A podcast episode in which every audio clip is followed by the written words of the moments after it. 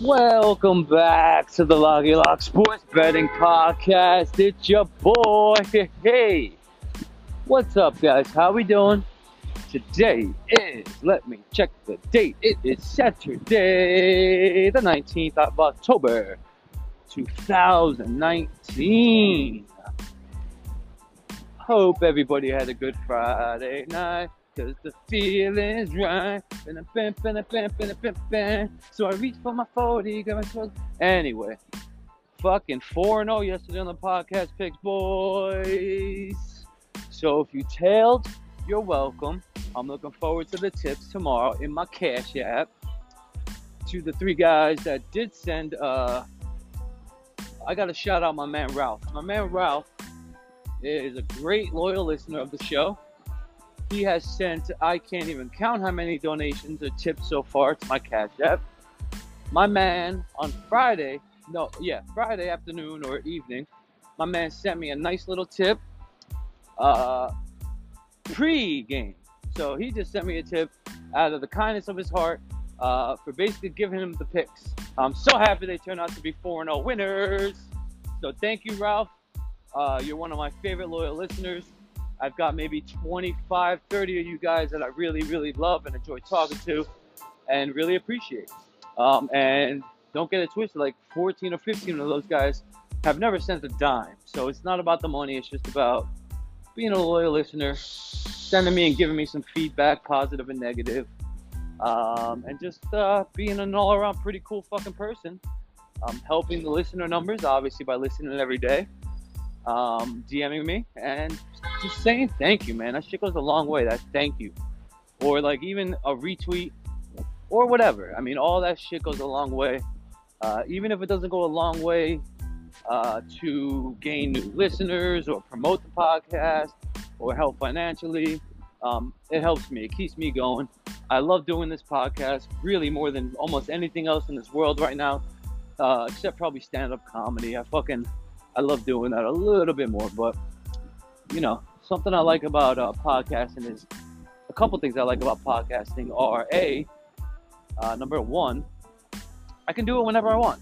So whenever time, whenever I have a fucking, you know, some free time or I feel like talking or feel creative or whatever, you know, I can do a new episode.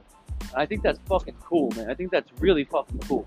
Uh, podcasting is a great, great idea, whoever came up with it, Apple basically. Um, and it's funny if you look at the history of podcasts, and it actually, it almost went away. Uh, you know, there was, you know, podcasts came out literally on the first or second iPhone generation. And uh, what happened was, if you guys give a shit about the history of podcasting, was uh, fucking, you know, there were guys, you know, a couple of the first, okay, one of the first big ones, probably the first biggest podcast was Adam Carolla, right? You guys got to realize that was fucking 10, 12 years ago now when he started. But there were podcasts that started seven and a half, eight years before he ever fucking did an episode of his podcast. Um, and those guys, those were mostly like, first of all, they got like five listeners each.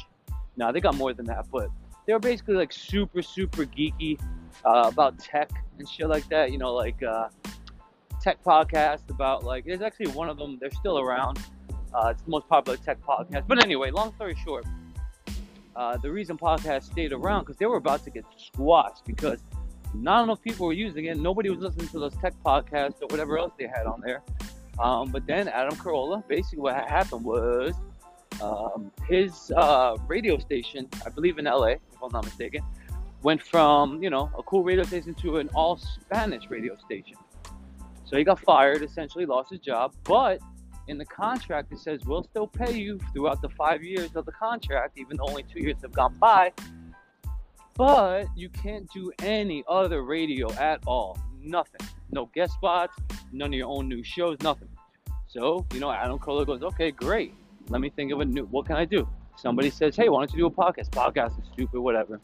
Then he learned a little bit about it and uh, he started his podcast. And what happened was he told all his listeners to come on over, it's free and they all did. So he was the first big podcast.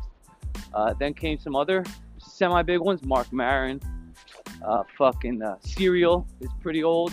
They started under a uh, different name. And uh, of course, then Joe Rogan came along, and Joe Rogan is the biggest podcast in the world. I believe total he's got like 750, 800 million listens total all time. That's fucking insane. And at this point, he's getting anywhere between 2.5 and 10 million listens per episode. And he does it three to four times a week, sometimes five. He's got four advertisers on every single episode. This guy is making a minimum, a minimum of $1 million just in the ad revenue. Forget about YouTube ad revenue, where he's got fucking like, you know, a couple million views for every episode. You guys realize YouTubers and influencers and these people, they make a lot of fucking money. If you don't realize it, do a little research, man. It's fucking insane the money these people are making, man. And I'm not exaggerating. I mean, for fuck's sake, man. You know, there's a, a podcast I really love. Well, I used to really love it. It's kind of gone downhill recently, uh, but it's still a fun listen. It's called The Fighter and the Kid. Um, and it's Brian Callen. He's a comedian and actor. I've been following since like mid 90s, you know you know, B-list, C-list celebrity, no big deal. Uh, but he's good. He's a good comedian, funny, uh, nice guy. When I met him, so I always been a fan. Uh, he paired up with uh, his podcast was doing shit. He paired up with Brendan Schaub. He was a UFC fighter when they started. He no longer is. Now he's a comedian. And just on the podcast, you guys, I mean, I think that's why the podcast has gone down so much, in my opinion, uh, because at this point they're on episode 501, I believe, or 500, whatever, somewhere in that area. And I truly believe they only still do it, A, to get the ad money, B, it's super easy and a lot of money, and to sell the t shirts. You know? When you're selling fucking, you know, $5,000, $10,000, $30 t shirts that cost you 7 8 bucks each, you know, it's a lot of money, man, and you can't really give that shit up. I mean, you can, but you'd be fucking stupid. So I feel like they don't even enjoy the pod doing the podcast much anymore. That particular one, anyway and they make so much money that the guy Brendan Schaub, who I can't even hate on anymore. I used to hate on him. Like, dude, dude's been doing fucking stand-up comedy for like a year and a half now, and he's got a Showtime special. He sells out all over the country, but he's smart, man. Not only that, from that particular podcast, but Brendan, who's the business guy, Brian Callen doesn't really give a fuck about money, but Brendan, he's got a Ferrari, all that shit. Uh, Brendan Schaub, he goes, wow, if one podcast can make this much money, how much can two podcasts make? So he started another one. He and he was smart about it, you guys. I might have talked about this before, but he was so smart about it. what he did was uh, he did the first 15 or 20 uh, episodes of what was called the Big Brown Breakdown, and he released it as a new podcast, new title, new artwork on the T- the, Fighter and the Kid platform. So what essentially he did was got, you know, the, uh, the Fighter and the Kid listeners, a huge audience, huge, millions, to, you know, start listening to it. And I'm sure I went over, I listened to it. I don't listen to it anymore because it sucks. It, it started out as an MMA, MMA podcast, you know, UFC, Mixed Martial Arts. It's, it transforms kind of into a fucking, into a fucking kind of, uh, like a lifestyle show, which is kind of lame, but uh, it's not that lame because now it's called what's it called now? Below the Belt. And not only that, it's a fucking TV show and show. So what he does now is like he has these big fighters on, boxers, mixed martial arts fighters, and they go around like eat at food trucks and shit like that. It's really fucking stupid. But you know, between the money Showtime must be paying, they had to give him fucking five hundred thousand at least, at a bare minimum, probably more. You know, couple that with the four ads on that podcast. You know, couple that with fucking very low overhead.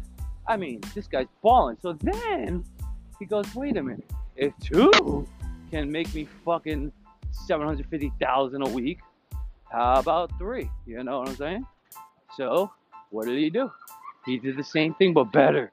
So he came out with a podcast called King and the Sting with a comedian named Theo Von, who, if you watch his Netflix special on uh, Netflix, obviously, I forget the name of it, but it's Theo Von. Uh, you got to see the reviews. Absolutely one star reviews. Terrible, terrible special. But this podcast made him blow up, right? So Brendan Schaub and him start this podcast. It's just them talking shit about each other essentially. Listen to an episode. It's pretty. It's funny some of the time, but it's pretty corny, and you could really see how he's not funny, how he's not a good comedian. Because Theo Von, basically, they, they do those shots at they like roast each other, and fucking Theo Von is hilarious. And then Brendan tries to like one up him, and it just doesn't work. It's not funny. Anyway, what he did was not only did he release it on the Fighter and the Kid, but he also released it on the Big Brown Breakdown audience as well as Theo Von's other podcast. Now you got three audiences going into one. I mean, you guys, guys are making money. Guys making. I'm not even gonna lie. The money aspect of it is part of the reason that I started podcasting, knowing full well that you're not gonna make that kind of money podcasting. Um, and if you do, it's gonna take five, ten years at least. And if it goes any shorter than that, that means you've got some help. You have Joe Rogan on there. Uh, Joe Rogan has you on his podcast because every single person that's been on Joe Rogan's podcast, A, their podcast now makes fucking enough money to live off of, and B, most of them are comedians, uh, and they fucking uh, sell it all over the country now. They go from working for 20, 25 years, barely selling 100 tickets a weekend, to fucking selling out 250 tickets five times in a weekend. And that's 35, 40, 50,000 dollars cash at the end of the night for one weekend. It's fucking incredible, you guys. Not to mention their podcast gets mad listeners. Not to mention guys like uh, Elon Musk has been on the show. What did he do? He smoked weed on the Rogan podcast, got in trouble for it, and then his stocks plummeted, and then shot the fuck up. Huge time. So anybody has on his podcast, there's a guy. Uh, what he does is what's called free soloing. It's free soloing climbing. It's climbing up mountains and shit and rock formations with no safety anything. You just do right? Uh, it's got yo, their fucking Netflix uh, movie called Free Solo. Uh, I don't think it is Netflix actually. It might have been in theaters. Anyway, whatever. Uh, it did terrible, terrible reviews, terrible everything. Fucking, he went on Rogan's podcast.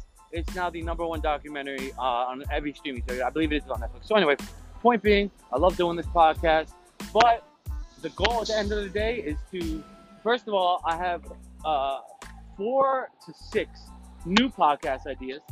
So I'm trying to build the audience first and then, you know, do what they did and basically drop the new ones, 15, 20 episodes um, on this platform. So I have a built in audience as we go. You know what I'm saying? Um, not trying to use you guys or anything, but at the same time, we could all eat together, baby. You know, I ask a lot of you guys to come on the podcast. A lot of you loyal listeners come on the show you never know, man. I gotta tell you, my first guest, my first and only guest, is coming back on. His name's Matt. You heard him, you loved him at Jersey Vetting. I'm not gonna lie to you guys.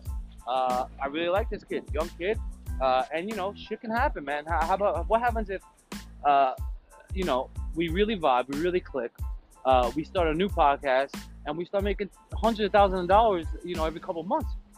And you never know, and you could be that next person. So if I ask you to be a guest, first of all, feel honored. I don't ask a lot of people anymore. I used to, uh, due to the fact that people flake and are not good. Um, so if I ask you, be honored first of all, and I would take the opportunity. Yeah, this podcast doesn't get a ton of listeners, but for a sports betting podcast, uh, yeah, it's up there, and it's only going to keep growing. So thanks to you guys, it's going to keep growing, and I love you guys all for listening. If you listen every day to every episode, I fucking thank you from the bottom of my heart. The only thing you can do more than that is either or financially contribute, uh, be a fucking full time co host, uh, promote or market the podcast, um, or the only really thing better you can do than fucking listen every day is go on and listen to the show at least 30 seconds worth on every single platform Apple Podcast, Google, but everywhere. So this way, I get 10 listens for you. If you all did that, oh man. And the fucking companies don't care. Uh, you know, I do it. I listen to every episode 10 times, 30 seconds on each platform. I don't give a shit. Give me those fucking, you know, I get like, I'm not gonna lie, it's not a lot. I get like eight cents per, uh, or no, six cents per listen when I have four, uh, two, when I have two advertisers, I, have, I get six cents about, um, per listen. So fuck it, I'll take that extra two cents, right? Anyway, guys, I love you. Thanks for listening. As always, let's get right to the picks. Let's eat Saturday, baby.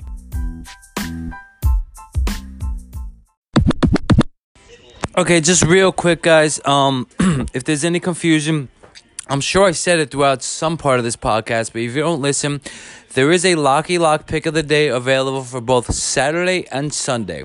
They're both super strong. Okay, I don't like doing this. It's going to be $25 for each of the Locky Lock sports betting, uh, uh, Lock Lock picks of the day if you'd like them. Okay, you can send that through Cash App, send me a DM, we'll talk about it. A $100 or more donation gets you a uh, free forever Lock picks of the day. There's 70 and 11 since July 3rd. Um, if you want to get together with maybe four to eight other guys, and maybe you can do 25 bucks each or 50 bucks each to get up to 200. That's all I need for the next payment uh, in two months. And uh, I will then release the Lock and Lock picks for free to everybody if that's okay with those donators. And if it's not okay with those donators, I will guide, I will give them uh, Saturday and Sundays Lock and Lock pick of the day for free, and everyone going forward for free for life. Um, I hate doing this, guys. I do. I want to give everything for free. Uh, the other deal I'm going to offer is if you want Saturday and Sunday's Lock and Lock Pick of the Day both, then you pay for them both at once. Uh, it was $40. I'm going to drop it down to 35 If you want both of them, send $35 to my Cash App, and they're yours. Don't forget, they're double guaranteed. If they lose, you get two for free. If they both lose, you get four next ones for free. Um, and. Um, yeah, I hate doing this, but it's necessary. Uh, it can't all be free, baby. I'm trying. Uh, yesterday we went four and. Oh. Three of those could have been lock lot picks of the day, but I didn't want to charge anybody anything for anybody for anything. Cause listen, man, I enjoy doing this for free, but at the same time, this podcast costs money to make every single day. So I love you guys. I hope you're not mad at me over that. Um, I will take care of you if you do donate to the show. You'll get a free T-shirt, and anytime I get any kind of new merchandise, stickers, uh, whatever. Um, I got some cool things coming in. It's all coming to any kind of tippers or donators for sure you have my word. Ask some previous guys that donated a hundred or twenty five dollars or whatever, and they'll tell you the truth. They'll tell you what's up. So yeah, I apologize for that, but there is a lock a lock pick of the day that did I did not mention here on the Saturday podcast. Also, a there is a Lucky Lock pick of the day already for Sunday. It's an NFL pick, a side pick, um, as well as I'm going to give you an extra Sunday Lucky Lock pick of the day. I'm going to give you the side for that game and the total uh, over under for that game as well. So you're going to get three for the price of $35 or if you want to give 25 and you're not sure about Sunday, you want to get Sundays as well for 25. Unfortunately, I can't just take 15 and make it 35. It's going to cost you the full 50. Um, if you give the full 50 just on Saturday, um, I will give you Saturday, Sunday, and then the next Locky Lock pick as well. So, you know, basically buy two, get three free. Get, take the discount for 35 get both of them um, give a hundred do- uh, or more donation at once. I will give you the Lock Lab picks for free forever, as well as a bunch of other inside information. Okay, this podcast is way too long. I just wanted to make it be clear on that. Uh, don't get mad at me for this, guys. I don't enjoy doing it, but it is worth it. These picks are solid picks. They're fucking 70 and 11 since July 3rd. So 70 wins, 11 losses. If you took those every single time for 100 bucks, uh, essentially more or less, you would be 7,000 minus fucking, what is that, 1,100? Or is that 70,000? No, 100. Dude, 7,000. Relax, John. 7,000 minus 1,100 or so, or let's call it 1,200 because the VIGs. Uh, you would be up 7,000 minus 2,200, uh, 1,200 would be 5,800, I believe. So, yeah, it's worth it. So, anyway, I love you guys. I hope you guys are not mad at me for the lock a lock pick uh, charging, but this is a new thing and I don't have a choice. Okay? Love you guys. Uh, DM me, talk to me, hit me up. Let's get this done with, boys. I love you guys to death. Keep listening. This is a long one, but it's fun. And here come the picks right now. Let's go, boys. Enjoy.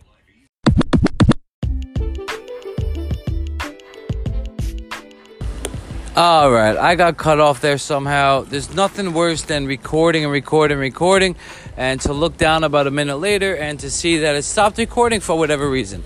That happens here and there. It happens to every podcaster. Sorry. So, anyway, I believe that was all the NHL picks. Uh, I don't give a fuck if they weren't. If I miss one here or there, no big deal. Um, so, here we go. Oh, that's what I was talking about the Yankee game. Yankees versus Houston. Okay, here's my thoughts. So the Yankees did what they needed to do today. They uh, Houston got up one nothing early, top of the first. Yankees put up four in the bottom of the first. Didn't look back, four to one, end of game. Stayed under like I thought it was gonna do, and great. Okay, so now I think we win this one. I think we win game six. Uh, we're not facing Gerrit Cole. And uh, who's pitching tomorrow for Houston? Don't care, guys. Don't care. You know why? This is the second time in three or four or five days max, probably four, right? Uh, whatever, that uh, this lineup is facing this guy again. This is what happened with Verlander. New York Yankees lineup is true. They're fucking savages in this box, says Aaron Boone. So you see a pitcher that close in in a time frame, uh, it's a it's a, it's a huge advantage. Okay, so I do think the Yankees are gonna pull this next game off to pull it to three to three. Then game seven in Houston, baby. Listen, man, I gotta admit the way the Yankees played the game before this when they lost, uh, I was fucking like really disappointed in the way they played. Errors, fucking errors. They weren't in the game in their head, you know. Uh, they lost eight to three. That's cool. I don't see the I, I don't see them losing this next game at all. And then game seven in Houston. It is gonna be tough, tough, tough to beat the top one of the top three pitchers in this league in Gerrit Cole. He's been liced the fuck out. However, once again, in our favor, we just saw him. The other thing is, Houston coming off a loss. They are not great coming off lose. They lo- they have a lot of two, three game losing streaks and then rip off like 10, 12 in a row. So, uh, I love the Yankees here in Houston t- uh, tonight. Is this Saturday? They're playing Saturday night. Yep. Uh, four games in a row. That's right. They play Sunday as well. My only worry is Gerrit Cole on Sunday, but I gotta be honest with you guys. This is the Yankees, okay? Like I told you last podcast, I have seen them do way more crazy, nearly impossible, some shit never been done before ever. The Yankees are gonna get this done. If the, Yan- the Yankees are gonna go game seven, 100%, 100% right now, that's my thoughts. Once they get to game seven, listen, man, it's the fucking New York Yankees, man. And let me tell you this too if they do wind up beating Houston this three games in a row and they make it to the series, I fucking would put my life, my life, my fucking life and my entire bank account that if they get to game seven, they will get to Cole. That Cole will be out by inning three, 3.1, max four. Gerrit Cole will be out. He'll give out at least he'll give up at least two to six runs early.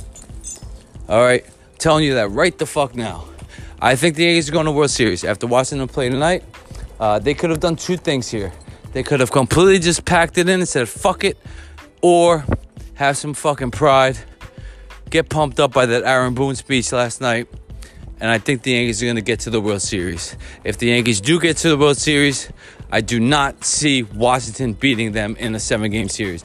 Not happening. They make it to the World Series against Washington. I say Yankees four to one or four to two. Yankees in five or six.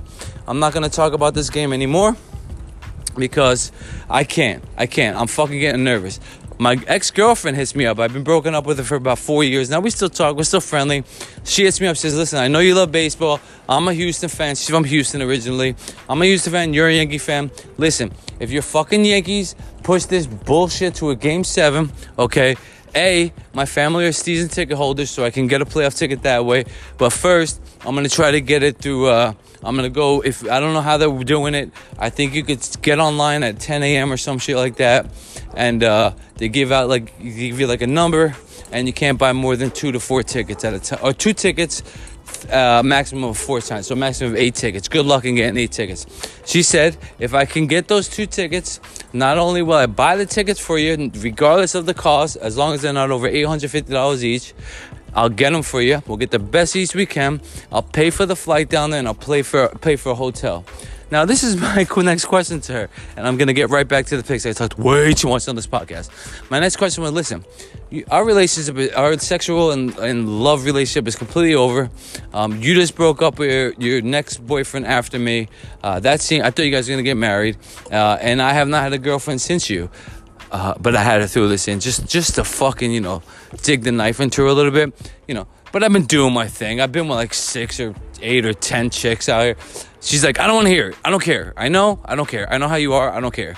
I'm like, bitch, I know who you are. You're one of the horniest girls I ever met in my life. You're a freak. There's no way you haven't either. I mean, I know you banged that, that boyfriend of yours, but I also think before him, you probably banged two or three guys, and probably after him, another guy or two. So she's not a slut. She just loves sex. Uh, but I don't care. I don't give a fuck. If she does this for me, what she get is she's not fucking not a not a girl of a word. She's gonna keep her word. Um, my next question was, uh, are we gonna stay in the same hotel room? She goes, yeah, dude. I know you so long. You know me so long. I love you so much as a friend, still to this day. Sleep in the same bed. Listen, if you want to fuck me, we could fuck. Listen, I miss you. I love you. Our relationship will never go further than a friendly fuck here and there. But yes, the invitation is open for you. I can't tell you how much I want to fuck this girl. She's the best long term girlfriend sexually I ever had in my life. It was the best part of our relationship. And, um, fucking if this happens, so now I'm like really rooting for game seven, really hardcore. Cause I would love, dude. I haven't banged this girl in like five and a half, six years. You know when like, all right, I'm gonna get right past and get right back into the next picks. You know when like you have a long term girlfriend, right? And you guys just you just vibe. You know how you you know how to fuck her the best. You know how to, what you like, all that shit, right? Dude, if I can fuck her for like a week, a couple days, or a weekend, Oh man, I'm gonna come back a new person. Anyway, she's so sexy, guys. She's Puerto Rican, uh, and but light skin, like light, like porcelain skin, big juicy lips, dark black hair with like a red dyed streak in it, light eyes, fucking uh, skinny. I love skinny girls. Like 105 pounds, fucking five foot four, and just a. F- okay, anyway, I'm looking forward to this. So go Yankees, please just get this next game. Give a fuck if you lose Game Seven at this point. The night I'm gonna have. Okay, moving on. So I already gave you the NHL picks. Um, let's move on to the NFL. Uh, why would I do that, John? That's on Sunday, you idiot. Okay, college football. Got a lot of good ones here for you, boys. A lot of good ones. First one is going to be Florida at South Carolina. Florida, number nine in the country, at an eight and one record.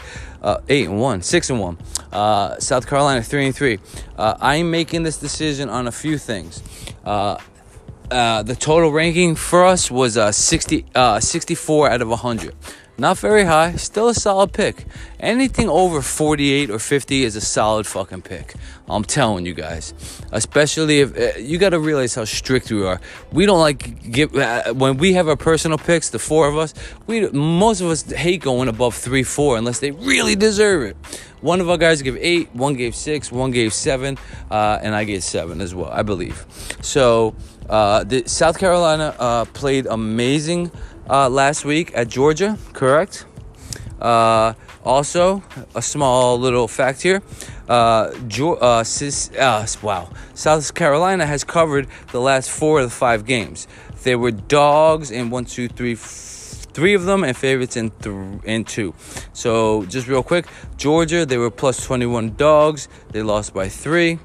Uh, against Kentucky, they were minus three and a half favorites. Uh, they won 24 to seven. That's a win.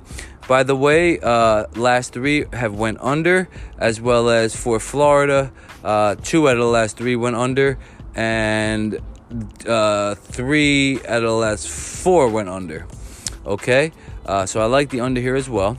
Uh, and then we got uh, the only loss against the spread for Florida was plus nine and a half playing. What is that? Looks like Missouri, uh, 34 to 14 loss. And then they played Alabama as plus 26.5 dogs. They won that. They lost 47 to 23. Listen, look at the competition. Georgia, Alabama, two of the best teams in the in the college game right now. Correct? Correct. Uh, they covered both of those. Okay. Then you got and they're starting to reflect the spread to that. So I have an idea with the spread too. Uh, Kentucky, they won 24-7. I told you already. And then the last, the, the first or fifth game, 9-7. So yeah, the fifth game, uh, they were fucking minus 36% favorites. Uh, I don't know what team they played. I don't. I can't fucking. Uh, here, let me check, man. I can't. I can't be like I don't know what fucking team logo that is. I feel like a fucking idiot. I'm supposed to be an expert. Uh, CSU. Yeah, CSU minus 36 favorites, and they won by fucking a million. So, yeah. I like South Carolina here, guys. As far as uh, Florida, their last game, they were plus 14 dogs. They pushed. They lost to LSU, uh, 42 28. LSU looks great. Then at Auburn, arguably another very good game. Uh, was surprised. Is that Auburn? That can't be Auburn. It is Auburn. Uh, Florida is only plus two and a half dogs. Uh, not only did they win, they won straight up uh, 24 13. Impressive victory for sure. Uh, then they played this fucking other team, minus 37 point favorites. They won 38 to nothing, covered both. And then they played Tennessee, minus 13 favorites. They beat them 34 to 3. Uh, and versus Kentucky, they were minus, uh, 10 favorites. Uh, they uh, lost, they won 29 21. So uh, honestly, uh, so they're 3 1 and 1. Uh, Florida is in the last five against the spread, and SC is four and one. So, listen, man, I like SC here. I wish the spread was a little bit bigger, to be honest with you. Um, it is only it. Uh, Florida opened up at minus five. They're currently minus five. Florida is getting uh, 80% of the public's betting action. 80. 80. And the line has not moved a fucking lick. Uh, South Carolina opened up at plus five. They're currently plus five. 20% of the public's betting action.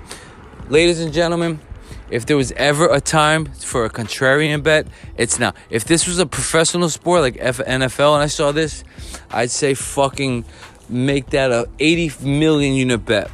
Uh, Florida is minus 110 money line. South Carolina plus 180. Um, listen, guys, this is my thought on this game. Florida's been great, so is South Carolina. I believe South Carolina wins this game straight the fuck up. Not only are they going to cover the plus five, they're going to win straight up. Wait until that goes up a little higher. They open up at plus 80. They're still plus 80. Uh, Florida opened up minus 220. They're still currently minus 220, but getting 71%. Here we go. with that doesn't make sense. It's very slight, but it means a lot. 71% of the public is on Florida. It opened at minus 220. It's down to minus 210 now uh, 29% on the SC money line. Take the SC money line for a small bet. Uh, one unit will pay 1.8 units. Uh, why don't you go ahead and bet 0.8 and try to win a unit? Is that right? Whatever. Try to win a unit. Um, and definitely take South Carolina plus five. Uh, if you want to get crazy about it, plus five is only minus 105 right now. Uh, if you buy that to plus six, it'll be plus minus 125 actually. Uh, so plus six minus 125. Uh, I recommend even buying another full point to minus 145 at plus seven. Uh, this way, if they do lose by seven, you push. If they lose by six, you win. Um, and it only, it's at one, minus 105. It'll only be up to minus 145, uh, minus 135, and minus 140, depending on what book you're using. South Carolina, one of my favorite college picks tomorrow. It's an early game, starts at noon. Keep your eyes open for line movement. If you have any questions due to early late line movement, DM me. Uh, Purdue at Iowa. I do not have a pick for you guys here. Um, uh, yeah, I, I, I, I don't want to force anything for you guys. I'm on fire lately, so I don't want to go crazy. The one thing I do really like here, guys, is the over. Okay, listen to this. I hate overs in college football, but 22% is only is on the over. Uh, 78 on the under. Okay, listen. Uh, it opened at 51 and a half, minus 110 each way. Currently, it's 48, over under 48, minus 110 each way. Uh, so 78% of the public is on the over between anywhere between 48 and 51 and a half. Um, so, if 78% of the betting public is on the over, why the fuck would it get lower by three and a half fucking points? That makes no sense. They're trying to make you overthink this, guys. The over is the play here, you guys. Purdue versus what is that? Vanderbilt? Who gives a fuck who they're playing? Iowa. I'm just kidding. Iowa. Take the over with confidence. It's currently 48. It might drop a little bit more. If it gets down to fucking 46 and a half or 47, jump on that shit heavy. Three units minimum. I'm telling you. Uh, I don't think Purdue wins straight up here, but Purdue is plus 18 dogs at minus 110, getting 53% of the action. I don't hate Purdue here at plus 18. Don't love it, but don't hate it. It's a podcast pick. I told somebody a secret last night. If it's not a lock of lock pick of the day and I say I love it, that means it's a super strong play. If you listen to yesterday's podcast, I told you I fucking really loved um, uh, the Wizards plus nine. I really, really liked. Might as well jump on the money line. Told you that plus 365. I also told you to. Uh, I really loved uh, all four of them. I really, really loved the Pittsburgh Penguins. I told you that, and then I loved uh, Pittsburgh minus three and a half in the college football game. That was just such an easy bet. Here's the next one that trips me out. Uh, I'm going back again to their last five games, especially Texas Tech. Texas Tech, Baylor plus ten and a half favorites, lost 33 to 10, won the fucking spread. Okay, uh, fucking they played. Uh, Wish I could know who the fuck that is. Uh, OK State? Yeah, sorry, I'm sorry about that. OK State they played. Plus nine and a half dogs only. Only. And uh, they won straight up 45 35. So that was big.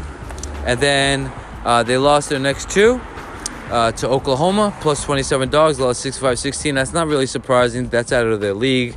This one was a bit surprising. Arizona, they were minus two favorites here, uh, was TTU. Uh, they've looked great the past two weeks. I really believe uh, they, are going to start clicking up for real. Uh, not to mention, I have to look at that Arizona game, but I believe uh, they were in for most of the game. Uh, so not only did they cover, they lost straight up as favorites.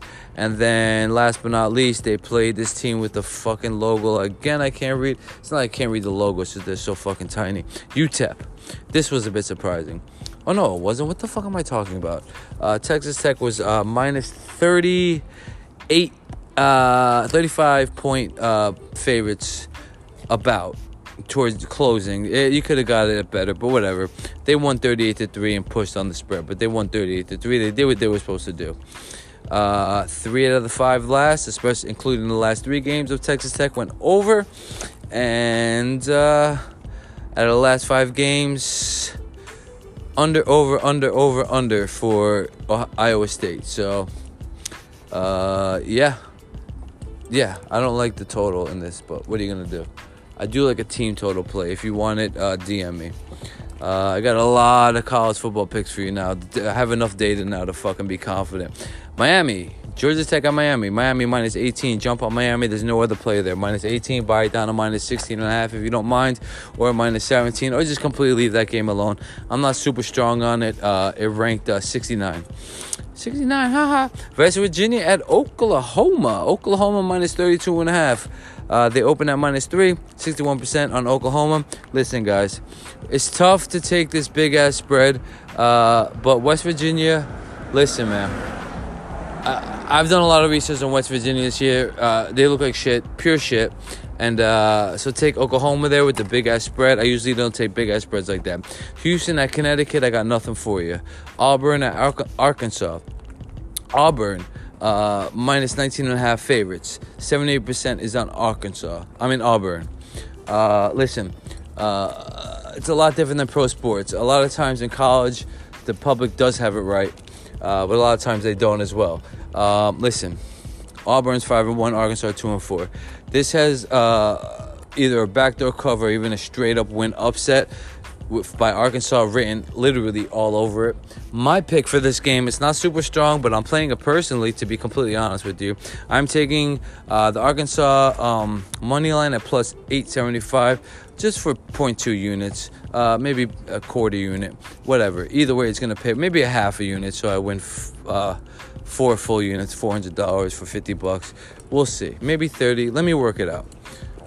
then we got Auburn uh, minus 19 and a half, Arkansas plus 19 and a half. They opened up at minus 18 and plus 18. 79% of the betting public action is in Auburn. So what they are doing here is trying to get more action on Arkansas uh, with getting only 22% of the action. Here's another one I like to dog. Take the Arkansas plus 19 and a half. Take Arkansas. Do not take Auburn. Just leave it alone if you want Auburn. Kent and Ohio. All right, guys. I got to take Kent here. Uh, I've been watching this team closely the past two weeks. Take Kent. Uh, plus seven and a half dogs as we speak at even money. They open at plus eight, getting 49%. Action's pretty close here 55% on Ohio, 45% on Kent. Uh, Kent should cover, and I believe they might even win straight up here. The money line is way lower than it should be for plus seven and a half point spread. Uh, so Vegas is nervous there. They don't want to pay out too heavy. Uh, so I think uh, Kent plus seven and a half or better, especially at even money. You might even just, if it's even money, you might even just want to buy that shit out to fucking plus 10 and fucking pay the, what is it, uh, 20, 40, 50 uh, it will be minus 150 if you want to buy that up to 10. I feel much better about that. They might lose by nine. Uh, so yeah, but I do like Kent here, and I'm, I'm leaning the money line. I got a couple more good ones for you guys. Wisconsin at Illinois. Wisconsin minus 31 and a half. Wisconsin's going to destroy this team, but I just hate minus 31 and a half. I'm not taking it. NC State at BC. NC State opened up at minus two and a half favorites. They're currently minus three and a half favorites, getting 53% of the betting public's action. Uh, I got to go with the under here. 52 it opened at, 52 and a half it is. Currently, 62% of the public is on the under. I got to go under with the public. Uh, Central Michigan at BGSU. Central Michigan is minus 10 and a half favorites, getting 56% of the betting public's action. 51% of the public is on the under. I say grab the over here, boys. It is currently 53. Uh, it, oh, it jumped up to 54 as we speak. Uh, if that gets back down to 52 and a half, grab it. 53, grab it. Anything worse than that, don't grab it. Toledo at Ball State. I'm waiting for Noli to hit me up with an, with an underplay here. Uh, take Toledo. Take it with confidence. This is why. Well, there's a lot of reasons why. First of all, it's a uh, seven. Uh, it's a 58 and a half uh, ranked out of 100, which is not bad, fellas. I'm telling you, it, it's it's bad 25 and under. Everything over 26 or up, it's either fair, good, very good, excellent, or a locky lock. You know what I mean? Uh, so yeah, here's the details on the total. It opened at 60 and a half. It's all the way down to 57 and a half. 54% of the public is on the over, 56% is on the under. Uh, so if more people are taking the under, why are they lowering it? Take the over here, boys. Over 57 and a half. See if that drops down a little bit. If it gets down to 56, 56 and a half, even maybe uh, 55 and a half. You never know. If it gets up to 58, grab it immediately. Do not grab it any higher than uh, 58 and a half. 58 is the cutoff. Uh, I also say grab Toledo at plus 120. They're going to bounce back and play better here. Uh, I'm giving you a lot of fucking college football picks, baby, even though it's my least favorite sport. Here's my favorite, uh, and I'm going to tell you why. NIU at Miami of Ohio, okay? Uh, I have taken NIU five times this year as dogs. Why? Because they're underachieving. What they do the last two games, they won and covered the spread, or at least cover the spread. So let me check this out just to double check. I bet them the last three out of the five games, and I went against the spread three and five. Okay, uh, they're gonna cover again this week. Uh, they were, let's see here, uh, against Ohio, they were plus four and a half dogs. Uh, they won straight up, uh, 39 36. Uh, against Louisville, they were minus four favorites and they lost straight up 27 or 20. Against Vanderbilt, they were plus seven and a half dogs. They lost 24 to 18, so they covered. They lost by six. Nebraska, this was a tough game for them. I couldn't believe they only favored by plus 14. That shows you how good of a team they they could be. Uh, 44 and 8, they 44 to 8 they lost to Nebraska, so they lost both of them. And then against Utah, that Utah State or Utah? It doesn't matter. Plus 23 dogs, they lost 35-17 and covered the spread. As far as Miami of Ohio, they lost against the spread four out of the last five. So I love, love, love NIU again. Um, I took them uh, the last two winners, I must have skipped Louisville. Yeah, I did skip Louisville. I took the under, I remember. And that under hit. Of course, motherfuckers. So yeah, I have uh, I said it last week. I'm gonna take one more shot at NIU. They let me down last week. I remember now. And they covered for me there and won straight up. Uh, Miami, Ohio. Last game, plus 12 and a half dogs. They lost and they lost 38 to 16. Uh, the one game they won straight up and covered as a dog was against uh, UB. Uh, they were plus two and a half. They won 34 to 20. Nice victory against Ohio State. This is embarrassing. They were plus 38 and a half dogs, uh, and they lost fucking 76 to five. Uh, the over under in that game, by the way, was 57. It went over by fucking uh, 81. It went over by 80 minus 58 is 22 points. That's a lot, right? Or 32 points. Don't care. Plus 17 dogs uh, at in Cincinnati. Lost 35 13. That's not covering. And then against, uh, I don't know, some fucking team down here. What team is this? That's not Quinnipiac. I know that. Fucking Quinnipiac. Uh, TTU. That's not Texas Tech, is it? What fucking team is this? Can you tell me the name of this team instead of giving me fucking initials? Does anybody know this shit? What the fuck is happening? Who the fuck is TTU? That's not Texas Tech, bro. I'm bugging right now. It is te- Texas Tech. Oh, Tennessee Tech. Duh. Fucking idiot. See, I, I don't follow this shit too close. Anyway, I'm gonna speed this up now. Against Tennessee Tech, they were minus 37 favorites and they won 48 to 17, so close. Uh, so yeah, I'm taking one more shot at NIU. If they lose, I'm done. If they win, I'll keep taking shots. Uh, they are currently favorites of minus two and a half on the road at Miami, Ohio. I see NIU winning by at least a touchdown to uh, 17 points. Oregon State at Cal. Cal has let me down so much. Uh, I got nothing here. I like Oregon State, but I'm leaving that. Coastal Carolina at Gasso. Uh, I'm gonna say take the over. It's only okay. Listen to this bullshit, guys. Fuck a side pick on this one. Uh, and by the way, you don't have to take all these. If you want to DM me and ask me what like my f- three strongest ones are that aren't the lock a lock plays, I'm more than happy to help you. Uh, here's how the line movement got, and really quickly, uh, Coastal Carolina opened up a plus six. They're currently plus six and a half at even money. It's getting 65% of the action. Uh, Gasso, 35% of the action opened up at minus six, minus 110. They're currently minus six and a half, minus 120. That's not making sense to me. Um, it's just not. Um, so you are gonna tell me that the fucking dog at plus six is getting 65% of the action, and the line gets better and cheaper as fuck. Take Coastal Carolina at plus six and a half, even money right now, because if it does get up to plus seven, plus seven and a half, it's going to be like minus 115, minus 120. Uh, so take it at even money, it's better. Or at even money right now, just fucking buy it to, uh, what's that one? Just buy it to a plus seven and a half. It only costs you fucking minus 120. Do that shit. Uh, the other thing is the total here. This total is ridiculous. Uh, under over 52 open both ways at minus 110. It's currently over under 44 and a half. That's fucking almost six full points, five and a half points. Uh, over 44 and a half is plus 101. Under 44 uh, and a half is minus 121. Take the over there and run with it. Make that a big bet. Two units at least, 2.5 units. That's one of the best bets of the fucking podcast today. Uh, I got a fucking winner for you. Indiana at Maryland. Indiana's look fantastic. Uh, absolutely fantastic. Maryland looked great in the beginning of the season. They now look like pure shit, you guys. Uh, Indiana is winners of four of the last five uh, against the spread, uh, as well as four, uh, three of the last five. They lost to Michigan State straight up. And then Maryland has looked, uh, they started out so great. Uh, they fucking were minus one favorites at Syracuse. I'm telling you, bet against Syracuse. Was Syracuse, did Syracuse play tonight? I believe so, right? Or last night when I'm releasing this. Let me see real quick. Yeah, Syracuse. I told you Pittsburgh was the pick. Yeah, that's Syracuse. They played Syracuse. Yeah, duh. That was on the podcast base. Come on, baby. Yeah, Syracuse looks like shit. Uh, so where am I? Where am I? Where was I? Where was I? Where was I? I'll find it. I'm right here. I'm right here. I'm right here. I'm almost there, baby.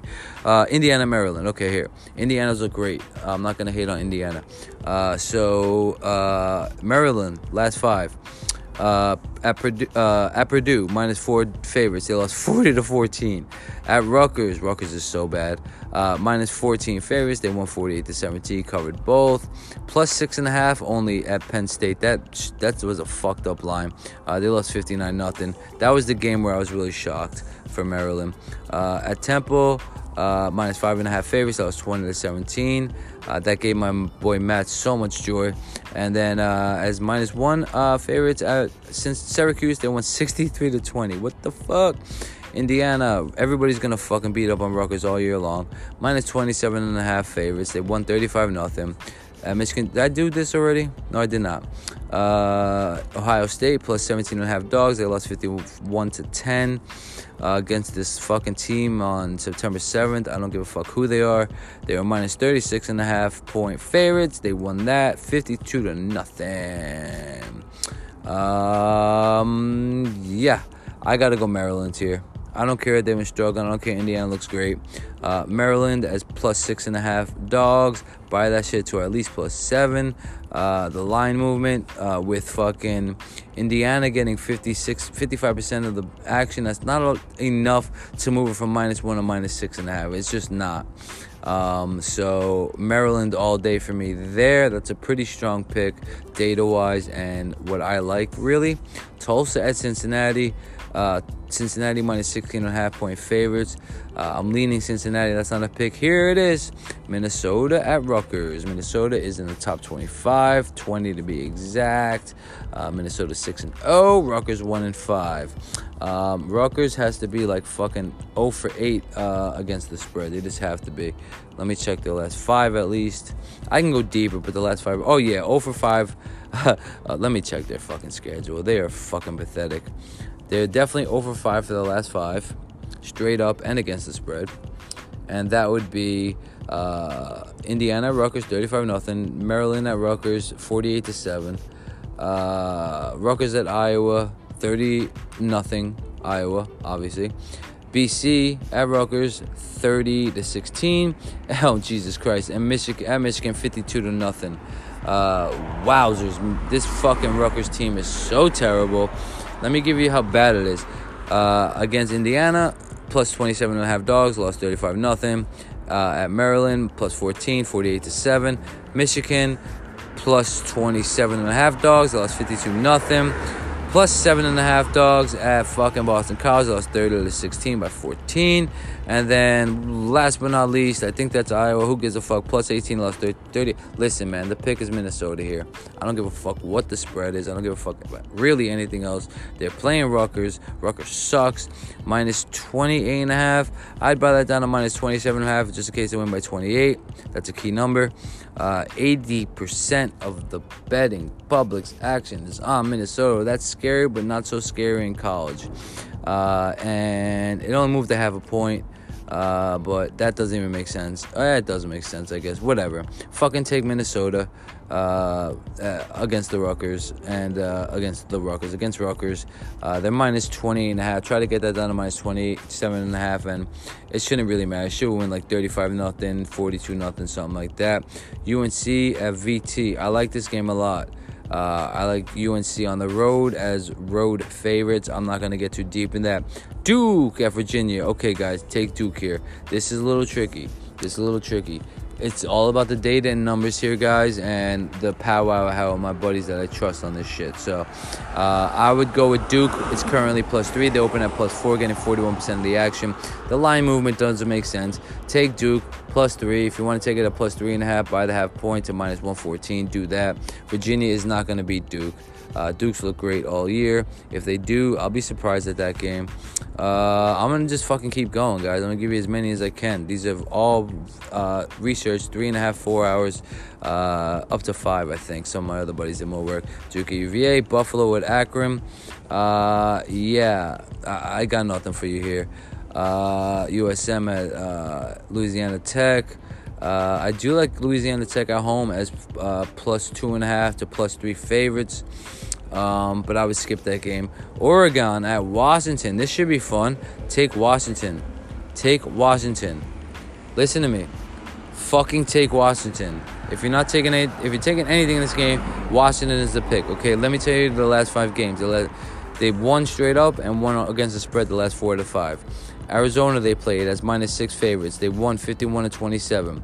Their one loss uh, looks like Stanford, who has gone to straight shit since this game. Uh, they were uh, fucking Washington was minus 13 favorites. They lost 23 to 13 straight up. No big deal.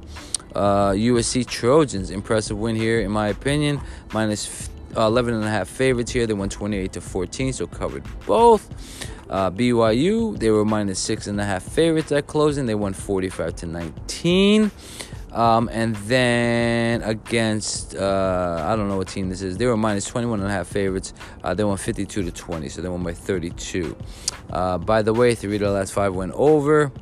And for Oregon, uh, four of the last five went under. So uh, I like Washington in there for a show. Temple at SMU. Temple is not good enough to beat SMU 100%. This is one of my strongest college football plays of the day. Um, if you're going to make one pick, uh, and it's not a lock lock pick of the day, take SMU here. Uh, they open at minus seven at even money. They're currently minus nine at minus 105. They're getting only 44% of the betting public's action. Uh, 56% is going to Temple. Uh, they open at plus seven and plus nine. Again, line movement doesn't make sense. If they're getting 62%, Temple is getting 62% of the betting public's action and 56% of the total money. You would think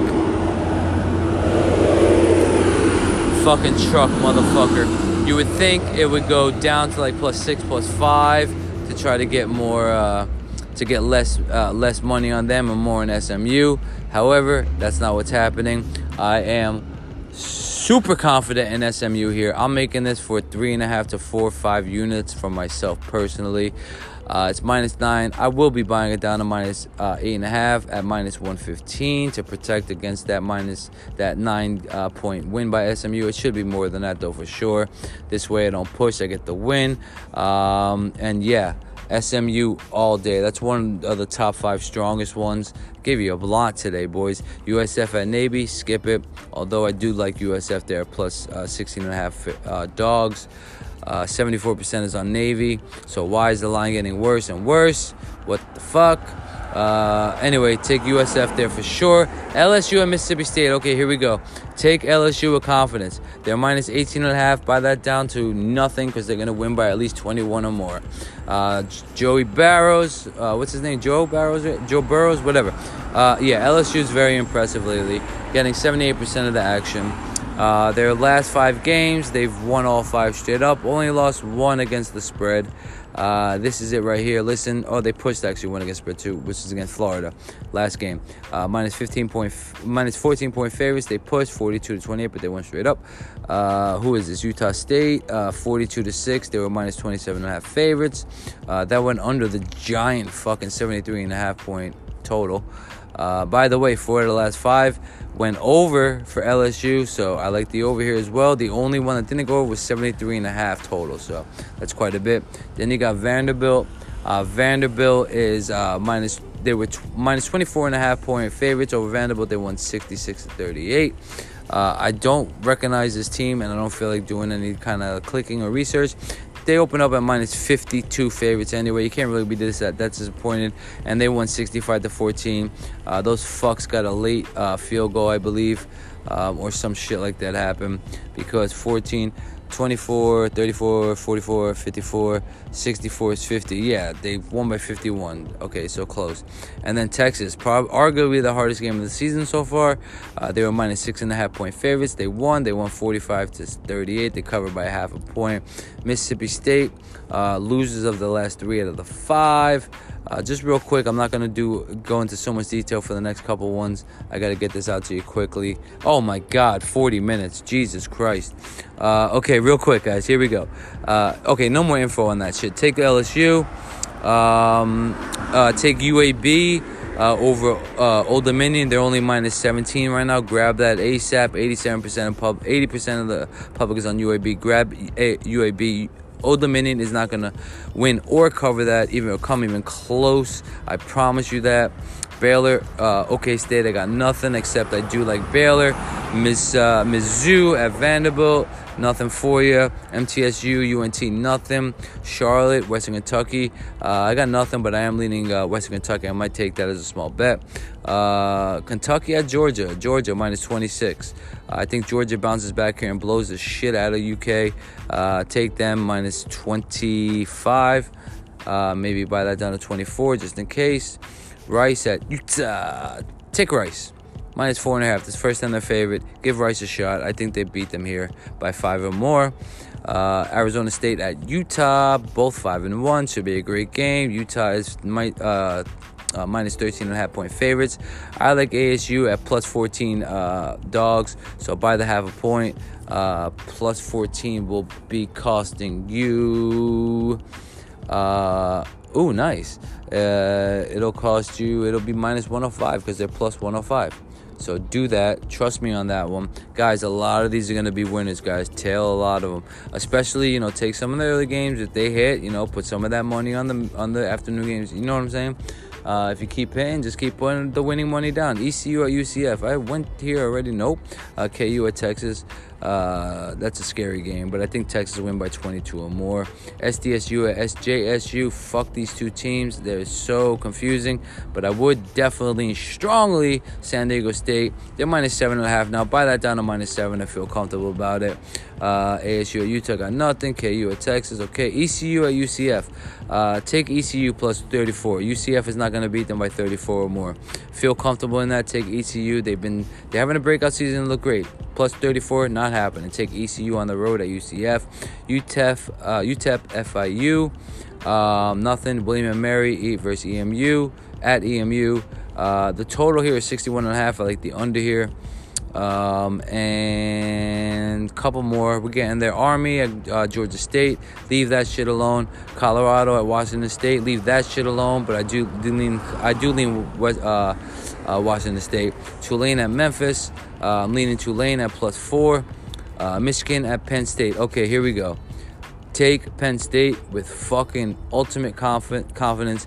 Penn State minus seven and a half right now at home is currently. Uh, oh, they're in Happy Valley. Fucking lamest name for a fucking. Uh, whatever. Uh, so PSU is currently minus seven and a half, minus one twelve. Go ahead, buy that down to minus seven and make it minus one twenty two. No big deal. I would even buy it down to minus six and a half because uh, if they do win by a touchdown, you still win by half a point. That will cost you minus 132. Be honest with you, I see Penn State winning by at least 10 here, so shouldn't even really buy the points. But just to be safe, why not? And then a couple more, nothing crazy. Texas A&M and Mississippi, nothing. Uh, Florida State at Wake Forest, uh, Wake Forest minus one. Uh, I say go ahead and grab uh, Wake Forest uh, money line. Fuck the minus one. Uh, what what would the minus one cost you? Probably low. Minus one, minus one ten. The money line is minus one seventeen. So take the money line, Wake Forest. Trust me on that one. Um, and then two more. Uh, Air Force at Hawaii. Only degenerates bet those Hawaii games late night. No, I might have them for you later. Nevada at Utah State University. Utah State is minus 21. Uh, I like Nevada. It's just a lean. And then Boise State at BYU. BYU has been good to me, man. BYU has been good to me, surprisingly. I appreciate you guys, BYU. Uh, let's see, or am I bugging? Oh yeah, that's right. I took them the first, uh, the first two games of the season. They've been total shit since. And then uh, Boise State has been improving as they go on. Actually, winners of the last five, winners of the last four out of the five um, against the spread. Okay, Boise State it is, fellas. Boise State is the pick there, strong as hell. I tried to fight the data, but I can't. They open at minus six and a half. They're currently minus seven. I say just go ahead and be safe. Buy the half a point to minus six and a half, cost you minus 120. What's a big $10? And in VIG, it's only a VIG if you lose, so you're going to win. Okay, that's it for NCAA football. I went into it hard, talked about the baseball game. Uh, NBA, I do have a pick here for you. I'm nailing the NBA recently. Uh, Pelicans at Toronto. Go ahead and grab Toronto. Mine, no, I'm sorry. Grab the Pelicans on the road. Plus seven favorites, uh, plus seven dogs. Also take the under in that game, 231 and a half. I like those both.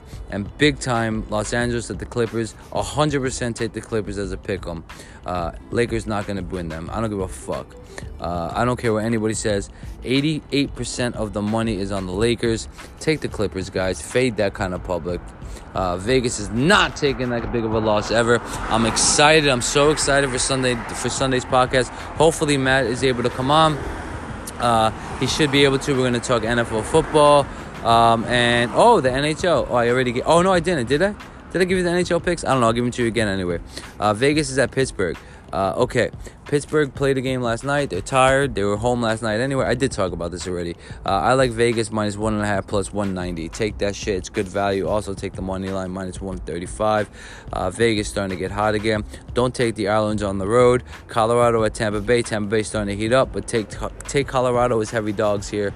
Uh, small bet. Uh, Colorado plus 140. Not really heavy dogs, but what I would do is I put, uh, you know, whatever the fuck makes one unit, one full unit. What was it? What would you have to put? 0.7 units at my uh, plus 140 to win a full unit? Yeah, do something like that. Um, my other one uh, that's jumping out at me is Ottawa at Arizona as heavy, heavy, heavy dogs here. Uh, Arizona's uh, Ottawa's plus 180. They're not a bad team. Dallas at Philly, definitely Philly there. Florida at Nashville, uh, tough game to pick. Calgary at LA, yeah, right. I told you guys at LA, but I might have got cut off. I don't know. Uh, I love LA at home here. Fuck the Calgary Flames. LA is currently plus 130. Uh, they should be better than that, but we'll take LA at home. And then Buffalo at San Jose. Ride Buffalo as dogs. Anytime they're dogs, ride Buffalo. Plus 144. All right, guys, that's it. I went way too fucking long. Uh, that's the pick section. And if you want to keep listening, there's another hour, hour and 45 minutes, two hours left of this podcast.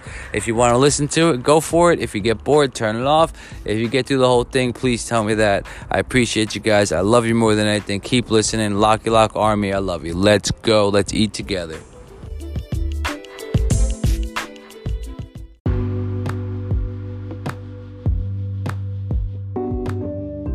All right, you guys, let's get right into these freaking picks. 4 0 Friday, baby. I love it. I love it. I love it. Not only was it 4 0, but it was three different sports. Yes, sir. The data works, the systems work. Um, like I told you, I don't like betting NHL or any pro sport leagues this early in the season until at least a quarter of the season has gone. But the data on that Pittsburgh Penguins game last night was fucking insane. Um, it absolutely 100% could have been a Locky Lock pick of the day without a doubt. Uh, it was not a Locky Lock pick of the day for a couple reasons. First being, um, like I said, I don't trust the data this early in the season, even if it's so you guys know, I told you basically some of the, how the system works. Uh, goes from 1 to 100. It gets like a rating from four different computer systems, as well as um, I rate them 1 to 10. So does three other of my friends. So that's 40 right there. So, you know, 1 to 10. If I go, if, let's say all, all of us give a 9 out of 10, obviously that's 9 times 4, 36 out of 40. Then I add it up to the 60 points that the computer systems give me. Um, and then sometimes I add an extra uh, one to 10 points because I like it personally or I love it a lot. So 1 to 100 is basically the scale. Pretty simple. Technically, uh, uh, a pick could get up to 110, but I've never seen anything over 100. Lucky Lock picks are anything from 78 and up. Um, it was originally 85 and up, but the way we grade the picks and, and all that stuff makes it fucking really difficult for anything to get up to 85 or higher. So 78 or better is usually Locky Lock picks. And uh, those Locky Lock picks, of course, are 70 wins and 11 losses since July 3rd. So that's pretty fucking good. The systems work, my man. The system works. Anyway, that Pittsburgh Penguins pick was 94 out of 100, which is by far the highest NHL uh, pick I've had this year. Uh, I don't remember an NHL pick last year being that high. I remember a couple Vegas games and a couple Tampa Bay games being like 92, 93 ish, but nothing 94 or higher. Sorry about this fucking garbage truck coming by. God damn it. Fucking New York City at fucking 2 o'clock in the morning, 3 o'clock in the morning.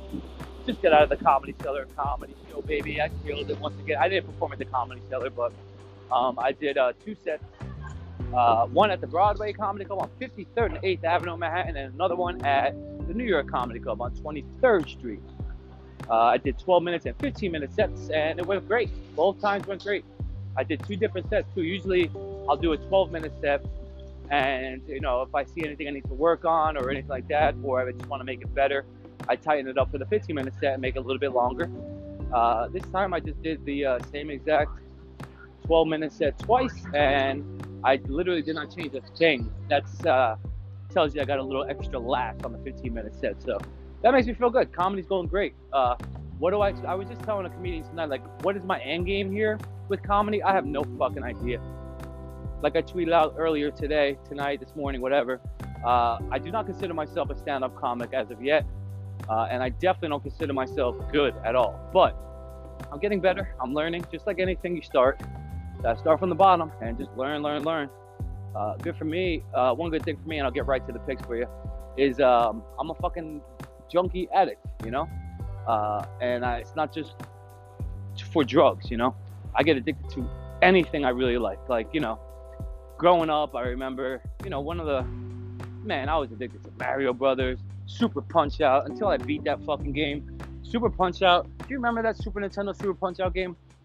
I mean, dude, I fucking beat that shit like a million times on the hardest level. I got so nasty at it. I remember getting so into it, man. That was when the internet was so young. I was a kid, man, and I remember I had a GeoCities website or webpage. I don't know if you guys remember that, but it was so old, you guys, and fucking. I remember writing like fucking. I guess you would call them blogs nowadays about strategy for Super Punch Out, and then other bunch of other games, NBA Jam. Um, I would go. I don't remember what website I was on or what webpage I would go to back then, but we somehow got. I think we even got them out of magazines at one point. But like NBA Jam, you know, cheat codes and shit like that. But anyway, the last game that I got super addicted. Then we went to like you know as I got older, StarCraft, Diablo 2, games like that, strategy games that pretty tough. Played Quake a little bit, played uh, Duke Nukem a little bit. But anyway, uh, the last one I got real. Oh, another good one was Yahoo Towers. I bet you none of you motherfuckers remember that. It was sort of like a fucking Tetris kind of game, but with like power ups and you play against each other live. You got a partner if you want. You can play one on one or two on two, whatever. You can even play like two on two on two on two with like eight people.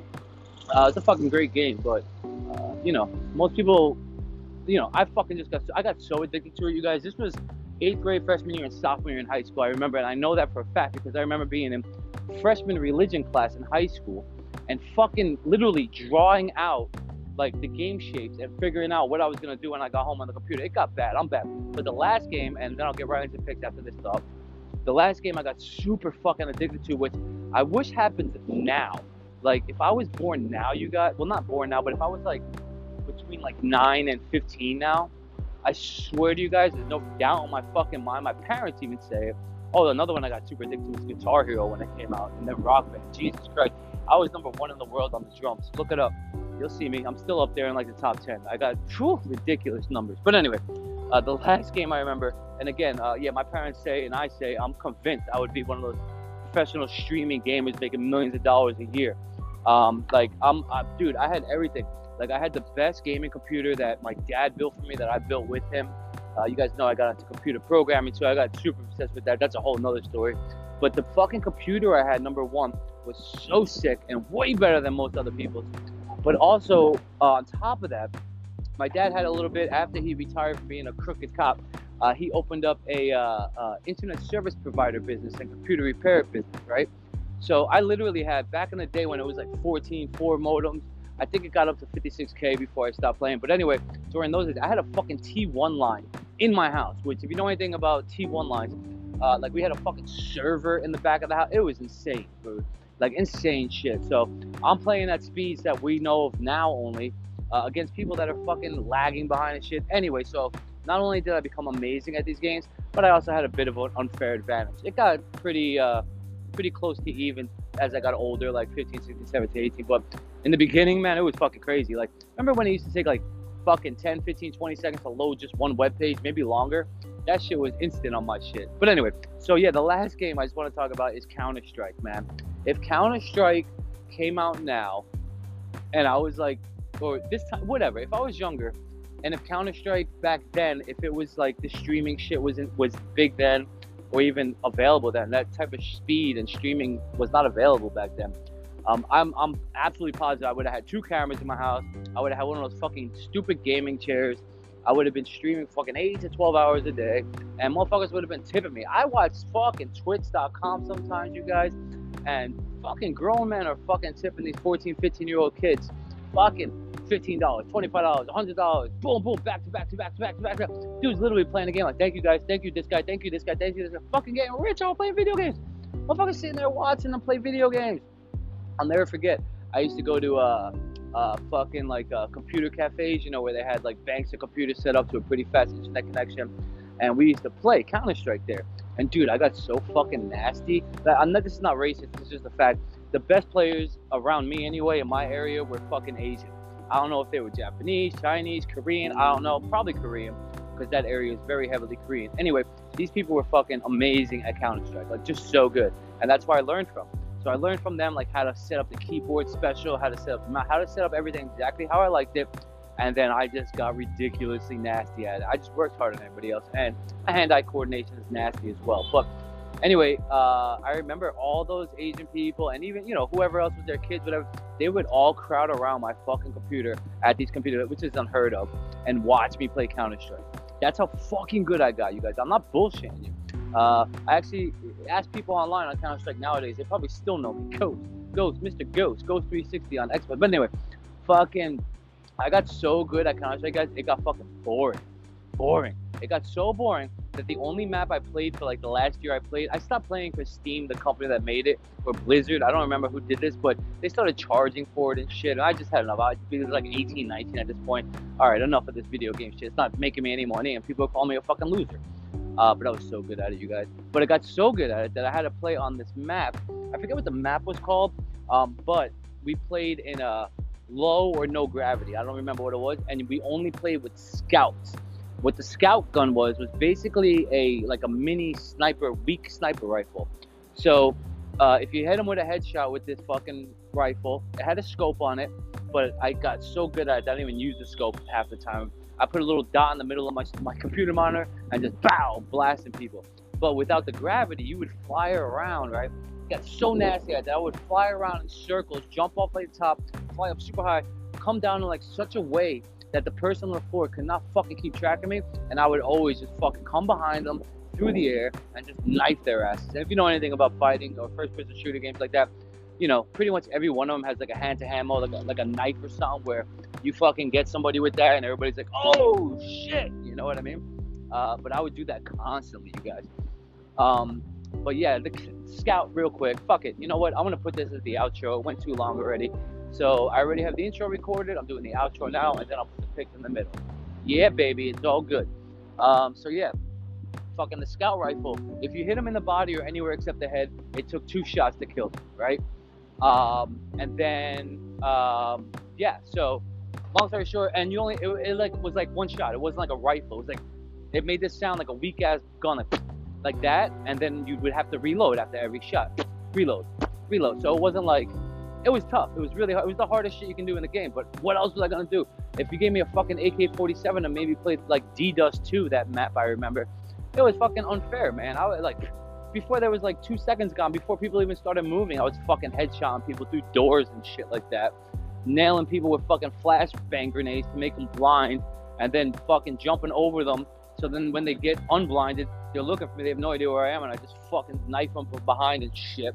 It got to the point where I would play those regular maps, man, with guys with their rifles and I forget what the other one. It was an AK-47 for one team, like terrorists, and the counter-terrorists had like a black one, like an M4 or some shit. Somebody will tell me if I'm right or wrong. And then you had a pistol and the knife, and you know, fucking, it got, I got so out of hand, you guys, that you know I was playing 10, 15, 16, it got really bad. Like I'm convinced this day. I played on a a nice computer. I had a desk in my bed, right, with a nice computer chair but the desk was like really shallow where your legs go, so I couldn't exactly stretch out my legs at all. So like I sat for hours, days, days, and years with my legs bent in such a way that when I would stand up, my knees would fucking be aching. I was playing, you know, high level high school basketball at this time. I'm convinced to this fucking day that I lost like four to five inches of height because of that shit. Like I look at my knees now, and my knees are weird. I have like this like extra fucking area where like my knee goes over like almost onto my shin bone. It's weird. Like my legs are not like everybody else. It sucks. And I'm convinced it's fucking because of that. I'm probably wrong. I'm probably being a fucking idiot, but who knows? I, I really feel I did damage to my legs there. But anyway, who gives a fuck, right? Not like I would have went to the NBA anyway. But I promise you, if I was 10 to 12 inches taller, if I was fucking, if I was 6'8", 6'10", shit, I'd be, with my skill set, sure, I'd be in the NBA 100%. Anyway, fucking so yeah, I got so nasty on those regular maps that these motherfuckers be running around with their fucking automatic rifles, and I would just run around with a pistol and just fucking ba ba ba ba ba. I mean, it got crazy. It got so crazy that I had my little squad. What was it called? Fucking uh, it wasn't a squad. It was a fucking uh, what the fuck was the name of it when you had like a team? Fuck, somebody tell me that too. I'll remember it though. What the fuck was the name of it? What did they call it when you had a team on? Anyway, it doesn't really fucking matter. And um, you know, I had my little squad of two, three, four guys that would always be online with me, and we just fucking. I mean, we got nasty. We got like top five in the world. And there was a lot, millions of people playing the Counter Strike games. And uh, yeah, man, it just it sucks that fucking you know, all I, you know, I was late to the party, man, or early actually.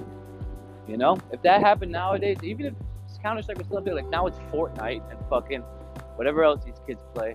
Fortnite, I played that shit for an hour with my cousin. I want to fucking kill myself, dude. It was so cartoony and, and shitty, man. Like I don't know. It's like the games have gotten worse, but more people are playing it. I mean, it's a cool concept. It's a cool game, but not for me. And here comes the fire truck. Fuck you. Gotta ruin the podcast. Oh wait. Um, fucking yeah, guys. Counter Strike, man. I, I would definitely, for a fact, have like one or two cameras set up. I'd be streaming the game and streaming me and fucking definitely take donations and tips on fucking Twitch. And I'd have millions of followers. I know it for a fact. And it just sucks. It feels like like I missed opportunities that I didn't even have. So I didn't miss them, but it's like, fuck you guys. You know, I'm never gonna fucking sit down and play video games like that ever again because I don't have time. Like I'm sure I could still get fucking become an expert in any one of these first person shooters that they play. Like I played them all. Even when it's games to Xbox and shit, I played Gears of War, got fucking really nasty at that game got super nasty at uh, Call of Duty, pretty much all of them. My favorite was uh, Modern Warfare, I think two, maybe, maybe one or two. I don't remember. Um, but yeah, I got really good. Those first-person shooters were for me, man. But I always hated the consoles. I hated the fucking uh, the controllers. Like now, I believe you can play Counter uh, Call of Duty on your computer or Xbox or PlayStation. It's all the same when you play online. I'm pretty sure you can play. Somebody tell me that too. Pretty sure you can play on PC versus Xbox 360 people now and shit. Like that's pretty fucking dope. But I feel like the people on the PC definitely have an unfair advantage. Is way easier, in my opinion. Maybe it's not for everybody, but in my opinion, it's way easier to play with a mouse and a keyboard uh, than it is to with a fucking handheld controller. Just it's easier to aim. It's all that shit. You're faster. I got so good, you guys. I just moving the mouse exactly the amount of fucking speed and where exactly where it needed to be to just fucking just nasty hand-eye coordination, man. That always helped my basketball career, helped my gaming career big time as well. I, gaming career. What the fuck am I talking about? I made exactly zero dollars. It cost me a lot of money to fucking be a good gamer. Now, nowadays, I man, I'd get a brand new fucking crazy ass gaming computer, the cameras, everything, and fucking probably make that money back in like a couple days. Looking at what these kids make, man, come on, dude. Dude, I literally, no joke, was like, I don't remember exactly, but I was top three at one point, top five, and consistently top 10 in the fucking entire world at Counter Strike. Because I would get to like be bumped out of the top 10 to like 12 or 13, and I would play constantly until fucking, uh, until I got back into the top 10. And then I would get pissed when I wasn't top five. It got bad. Like I was, I'm an addict. That's the that's the point of this entire story. I'm an addict. I got super sidetracked with Counter Strike. I got all excited. I'm all excited about it. Like I would love to play it again, but I don't even know where to get it. I don't even know if people are still playing. I know people are still playing it, but I don't know if it's insane. And I don't really give a fuck. I'm not gonna go back and like get better all again and shit because it took a lot of fucking time and work. I'm not gonna lie. The game's not easy, especially when you're playing against the best in the world, like the best in the fucking world at something. It's tough. But point being, man, I fucking I really wish that we could be able to stream back then. Like Twitch is a fucking uh, it's a it's a crazy ass concept, and like I didn't even know about it really until I, I believe it was Joe Rogan's. It was somebody's podcast where they were talking about it, and the, the whole it was Joe Rogan, and he was shocked. He was like, "They make what for what?" And he's watching it, and he's like, "Holy, this is so insane." And you know, it's fucking crazy, man. Like it is so huge. People watching other people play games. You saw the Fortnite Championship, whatever the fuck it was. They sold out Madison Square Garden and do one like what, nine million dollars or some shit. Wow, that's crazy. That's fucking crazy, you guys. Man, it, it breaks my heart, man. It fucking breaks my heart. Not to mention the fact that you know I begged my parents for instruments and lessons my whole life, and I never got any of that. You know, but they take no blame at all in the fact that I'm a fucking piece of shit fucking junkie. It's all my fault, they say. You're 34 years old. Get over it. Fucking, how about that time you fucking. Phew, how about you crooked ass cop the time you fired a fucking revolver at my mother on New Year's Eve, missed, it went through the fucking, uh, through the floor, through the ceiling on my grandpa's house downstairs, through his fucking floor, and growing up, they would always tell us, "Oh, that yeah, that was a champagne bottle that fucking got out." Yeah, okay, a champagne. bottle. I seen my dad shoot at my mom. What are you talking about? And I was like seven. So yeah, yeah I wonder why I'm such an addict. You know, I fucking heard things and saw things a fucking kid should never have seen. And me and my sister are super fucked up for it. And that's why I'm a fucking junkie addict for everything. Anything I like, I become an addict, which is the all to bring it full circle now uh, that's why I'm doing so well at stand-up comedy right now because I'm obsessed with it. Every night I fucking try to get on stage, and every single day I write for at least an hour. And even if I have, you know, writer's block or whatever, I'll fucking open the book to a, a joke that I already have that I'm working on, and just, you know, try to make it the best it could possibly be. It's called trimming the fat out of it, making more tags, which is, you know, try to get a laugh every fucking seven to eleven seconds during your jokes unless specific circumstances. But you know, so I'm trying to do that. I'm trying to make everything as good as it can be. Um, I'm trying to put the same uh, energy and work ethic that I had as a kid. You know, I also put that work ethic into basketball. You know, just as a quick example, the reason I got so fucking good at basketball, you know, I'm white. Let's be honest. The best basketball players are not white. Let's just leave it at that. And I'm small. You know, I'm six foot one, which is a stretch. I'm really like six foot and a half, whatever but I'm also I'm skinny. You know, I, I don't have big bones. My entire family's that way. You know, so I can put on muscle, I get really cut, but I can't really get over 165. 165, I think, is the most I have. 167, maybe sophomore year in high school. You know, literally force feeding myself every four hours. It was disgusting. Just force feeding myself as much as I could eat and just lifting, protein shakes, all that shit. Uh, just to get up from like 140 to 165 you know, and it made a big difference in my inside game for sure, but I regret it, man. It was not healthy. Uh, it just wasn't good for a fucking 14, 15, 16 year old, I don't think. Um, but yeah, I always hated lifting, but I loved basketball. Like, I would fucking literally, you guys, I failed off the team every year because I didn't care about anything else but basketball. Like, we would have practice. Like, I just remember sophomore year, I played JV and varsity. Like, I started JV and just fucking literally whooped everybody's out. I think I averaged 26.8 points uh, my fucking uh, sophomore year on JV, but I also played. I was the only sophomore to play on the varsity team. Every other, uh, all five starters were seniors. The other four bench players were seniors, and two other juniors, and then me, a sophomore. I got the most play off the bench. I was the sixth man. I'm not bragging or anything, but I got so good at basketball because what happened was I remember as sophomore year, first of all, between freshman and sophomore year. So freshman year, I already told you guys I fucking sat the bench on the freshman team.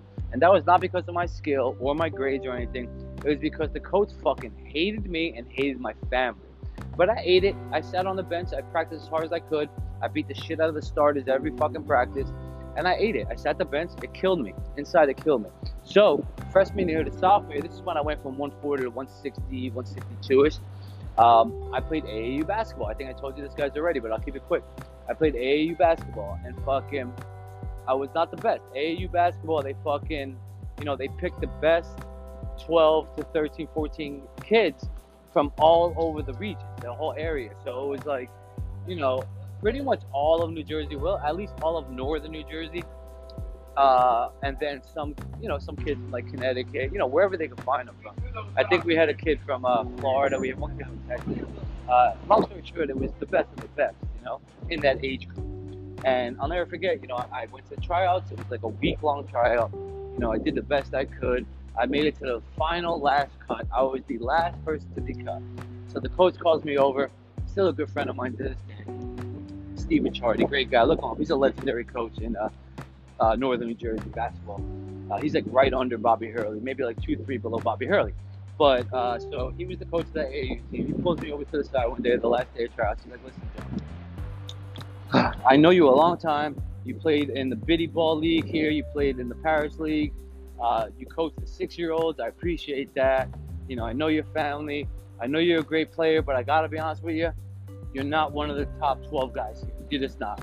And I said, listen, man, I know that. I, I can feel that. I know that. These guys are fucking 6'5, 6'6, most of them. Well, between a lot of them was 6'2, 6'3. There was like 5, 6'5, 6'6, and there was a couple fucking 6'8 to fucking 6'11. We had one seven footer, but that was next year. But anyway, so these are the guys I'm playing at as skinny ass 15 year old kid. These guys are like men, you know? So I said, Yeah, I know, coach. It's no big deal, man. But he goes, Listen, if you want, I want you to become better. It looks like you want it. If you'd like, uh, I'll keep you on the team. I can't guarantee you any playing time in the games. I can't do that. You probably will not play much at all. If you're okay with that and you want to get better and you want to practice with the team, you get a uniform, sneakers, all that stuff, i am happy to have you. Dude, I didn't fucking hesitate. I said, hmm, maybe I should think about this. Yeah, sure, coach, I'll do it, no doubt. This is a big commitment for not being able to play in the games at all. I mean, AAU basketball is a big commitment. You know, you're practicing every single day, three times, three three hours, sometimes twice, three hours a day, sometimes six hours a day. You got tournaments every fucking weekend from Thursday to Sunday, traveling all around. It's a big, big commitment. It's your entire summer. You know what I mean? As a kid, that's big in high school. I said, fuck it, let's do it. So just from practicing with those kids, and by the way, yeah, I wasn't supposed to play in any of the games, right? Yeah, right. I wound up at the end, the last 12 games of the season. Um, I came out the bench. I played. Uh, the, quarters were, I believe, 12 minutes long, 12 four minute, uh, 12, 12 minute four quarters, I believe. Uh, I wound up playing about 18, 22 minutes a game every game, the last 12. That's how much I improved, you know. Uh, I'll never forget. And the reason, one of the reasons I improved, I got to thank, and shout out my my dude Cheyenne Martinez. Uh, he was one of the best two guards in the fucking state. He was an all-state two guard, shooting guard. Uh, and that was my position until I started playing with the big boys. Then I had to move to point guard. Uh, had to improve my handle.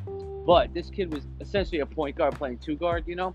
So he had some of the best handle I can remember. Strong, six foot three, and uh, it was always me and him matched up. And this kid put it on me in the beginning, and I got so good. I got to the point uh, where you know I improved just enough to, to be able to compete with this kid, and I thank him to this day, man. We still talk every every week. We still talk for sure. You know, Facebook, Messenger, whatever the fuck. We still talk, man. I thank him all the time. Like you made me better. You made me the, the player I was at that point. So thank you.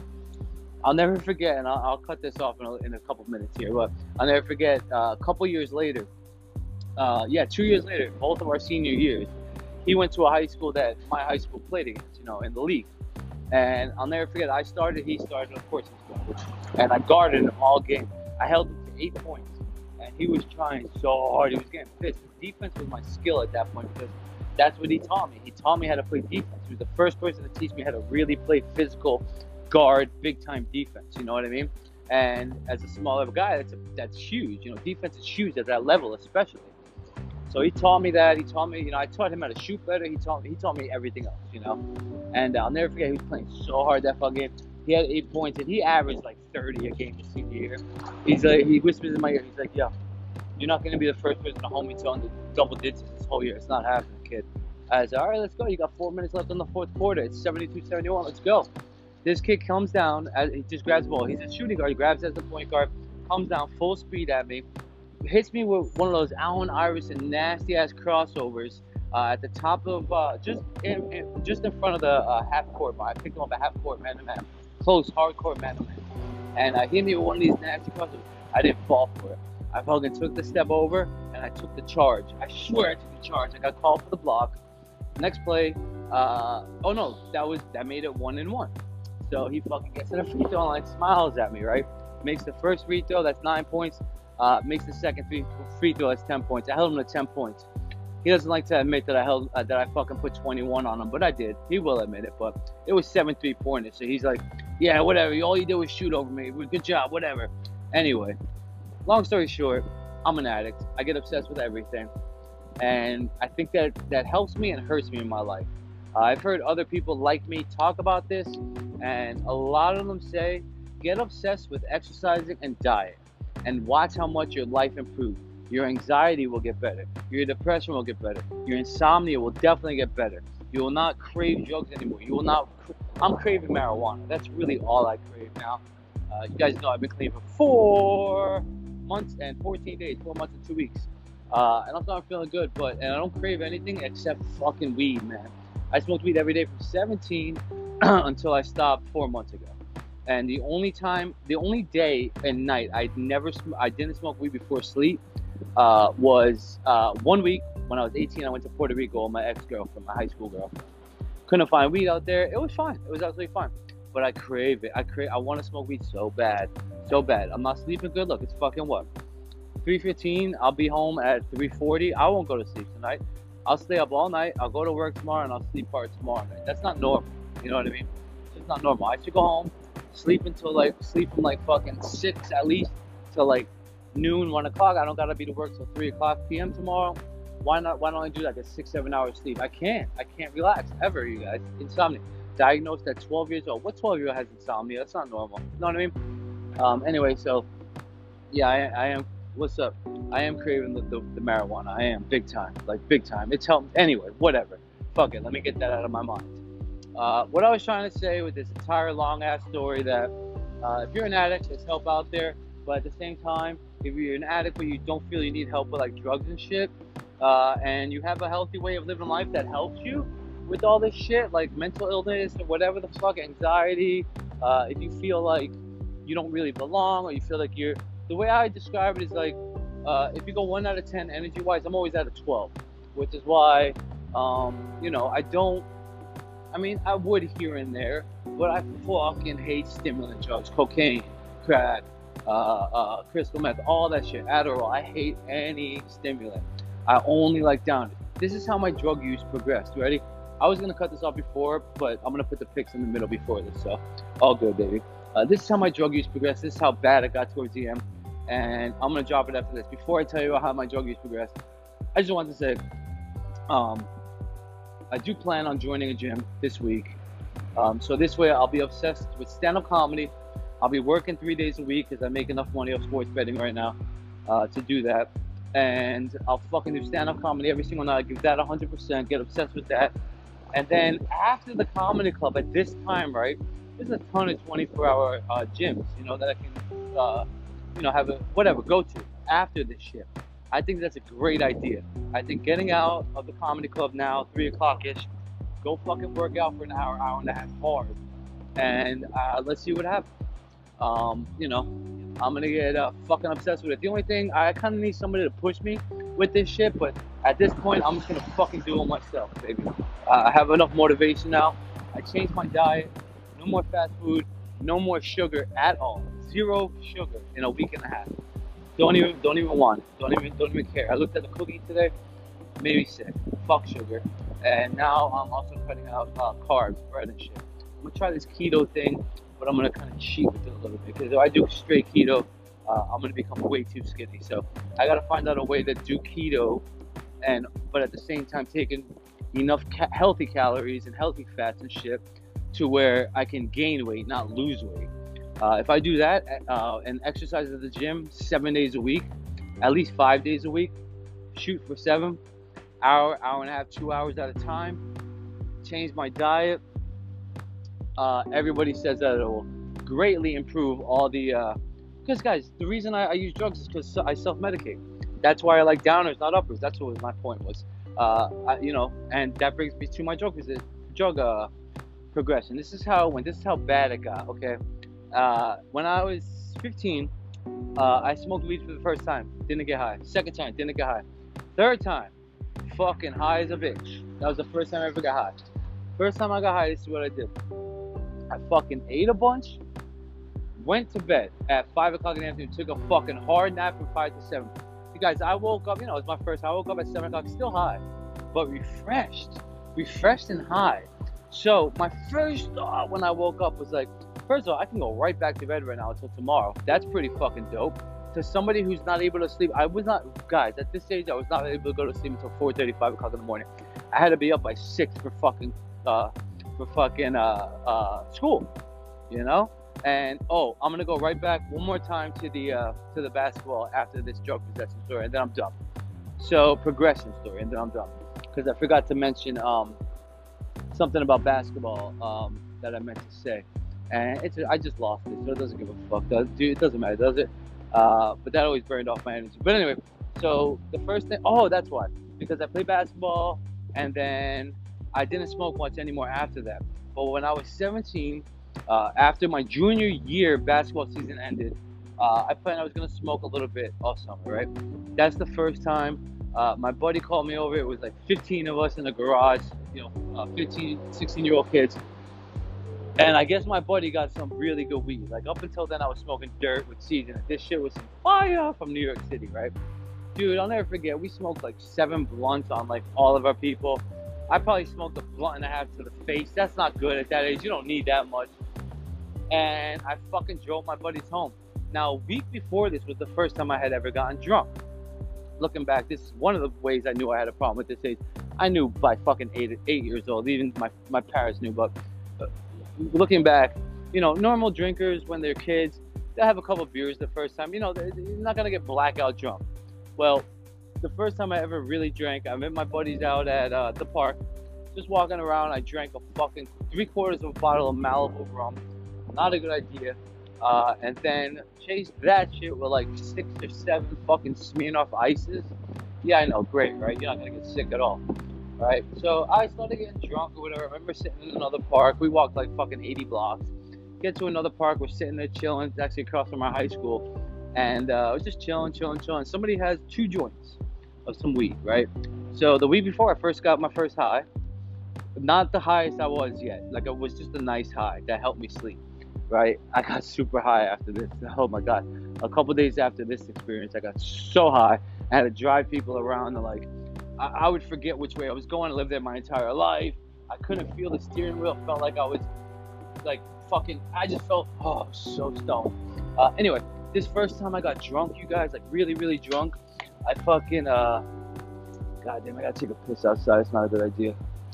Uh, I got super fucking drunk over that three quarter Malibu three quarter bottle of Malibu, fucking uh, six or seven Smirnoff ices. People still to this day make me fun, make fun of me for that because oh, you got mad drunk on Smirnoff ice. Yeah, at fucking 15, 16 years old, uh, six or seven of them and three quarters of a bottle of hard liquor. Yeah, it's gonna get me fucked up. But I was all right at that point. I was all right. Like, yeah, I was starting to feel drunk, but and I drank it fast too. But somebody had two joints, right? So they pull that out, they light them. It comes to me. Now, I don't know why habit. I don't know. I took one, like, God, you guys, one little pull and inhaled off that joint, you guys, and life just got insane. My fucking head started spinning so fucking hard. You guys know as adults mixing, uh, especially if you're not used to it very much, mixing fucking drunkenness, alcohol wise, with a fucking with weed can be fucking tough. You know what I'm saying? Um, so, you know, do the best you can. Um, I got so fucked up that night, you guys, that uh, I had to get walked home, and I was on 68th Street and like across town. Just poor girl, she lived across the street from me, Erica. To this day, God bless her heart. Walked me stumbling down all that way. It had to be three, four, five miles. I don't know. I get home and I fucking I think I look all right. You know, I'm I'm normal. I walk in immediately. My mom goes, "What you partying last night or something? Tonight or something?" Like, nah, I'm good. Like, the only other time my mom saw me like that was uh, about uh, a year later. I figured, you know what? I found some Klonopin in her in her thing. I didn't know too much about it. I thought in order to get high off of pills, you had to take like more than the dose, you know, to like take extra. I didn't know you could just take one and get fucking high. So this is so funny. We go to Times Square, me and my ex-girlfriend. We're young, uh, and some scalper comes up to us, and I'm already starting to feel the Klonopin. Looking back, I just didn't know it at the time and that shit makes you make bad decisions, man. Every time I do it now, I get fucking thrown in jail every single time. But uh, so this Scott, this uh, Broadway ticket, uh, Broadway play ticket guy comes up. He's like, "Yo, anyone want to see Lion King?" And I'm like, "You know what, babe? Fuck it. You want to see Lion King?" I'm like, "How much?" He's like, "A hundred bucks each." I'm like, "Bro, I'll give you a hundred bucks for two. He says, "Good, sold." I call my mom. This is when I still have my family. Mom, uh, can I take a hundred bucks? I used to have her ATM card. Can I take a hundred bucks out of your out of your ATM card so me and uh, Leanna could go see uh, the Lion King? Yeah, sure, go ahead. Take that as boom, boom, boom. Go see Lion King. So, midway through the Lion King, I had eaten maybe four two milligram Klonopins now. Uh, Klonopins are benzos like Xanax shit, uh, but a little bit strong, a little bit longer acting, a little bit different than Xanax. So we're sitting there. I don't remember a fucking lick about that fucking play. It's like I never saw it. Uh, and then, you know, during the play, I'm not feeling it, but I'm thinking, passed out during the play, slept the whole time. Uh, don't know what my girl was doing. She took like a half. and we get out of the play, uh, and fucking I threw up all over the place, right in the middle of the theater. It was so bad. Long story short, we get back on the bus to go to Jersey. This is when I had my car, my first car.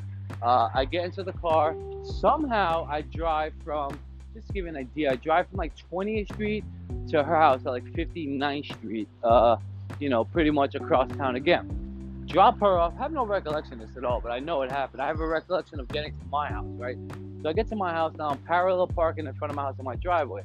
All I remember is I get halfway parallel parking, and I must have passed out then because I woke up and the back of my car was smashed into the front of the other car behind me. So whatever. Didn't realize it really until the morning. Parked, went upstairs, and again, my mom comes right to me. What are you partying tonight? And I said, Ma, smell my breath. I just don't feel good. Fucking fucked up on benzos, right? So I got away with it that time. But uh, so this was my first uh, drunk and my first benzo used. Anyway, so my drug progression once again went like this, right? When I was 15, I found weed, and that was it. I said, oh, literally out loud, I said, oh my god, this is the solution to like 90% of my problems. I don't have any anxiety. I'm not depressed. I'm happy. I'm laughing. Music sounds amazing, and I could sleep whenever I want, like instantly. Like I fucking smoked weed for the first three years. I fell asleep every time when it was good weed. I just passed out. I could not help. I could not stay awake. Meanwhile, we smoking like three gram blunts to the face, but that's probably part of it. But I just, I loved it. I fucking loved smoke. You, I would always be told, man, you waste weed, man. Why do you go right to sleep? Because I can't sleep without it, and that sleep is fucking incredible. Leave me alone. That's how I like to use it. You know, eventually, smoking every day, uh, you stop really getting as high as always, as usual, no matter how good the weed is after a while and you, it doesn't help with sleep as much, right? So then uh, I go to college, smoking mad weed, spending literally. I would go home on the weekends. I would go to school Mondays and Thursday, no classes Friday. I would valet park Friday, Saturday, Sunday. I would get paid cash, about 100 $150 each shift. Sometimes I would get 400 on Sunday. I would have 400 cash by Sunday. I would spend no joke. I, I was a fucking idiot too at this point. I didn't have a great dealer. He only sold 20 at this point, and the 20s guys were like 0.7, 0.8. You got like two skimpy little blunts out of it. So I would go to him and buy fucking, you know, $300 worth of 20s. I didn't know you could buy ounces or quarters at this point. I'm a young kid. I had one dealer. What am I going to do? It's the best weed in, the, in, in, around. So I was spending, you know, 300, 400, fucking towards the end of, of college, obviously, I realized that I was buying quarter pounds and fucking selling them to the campus.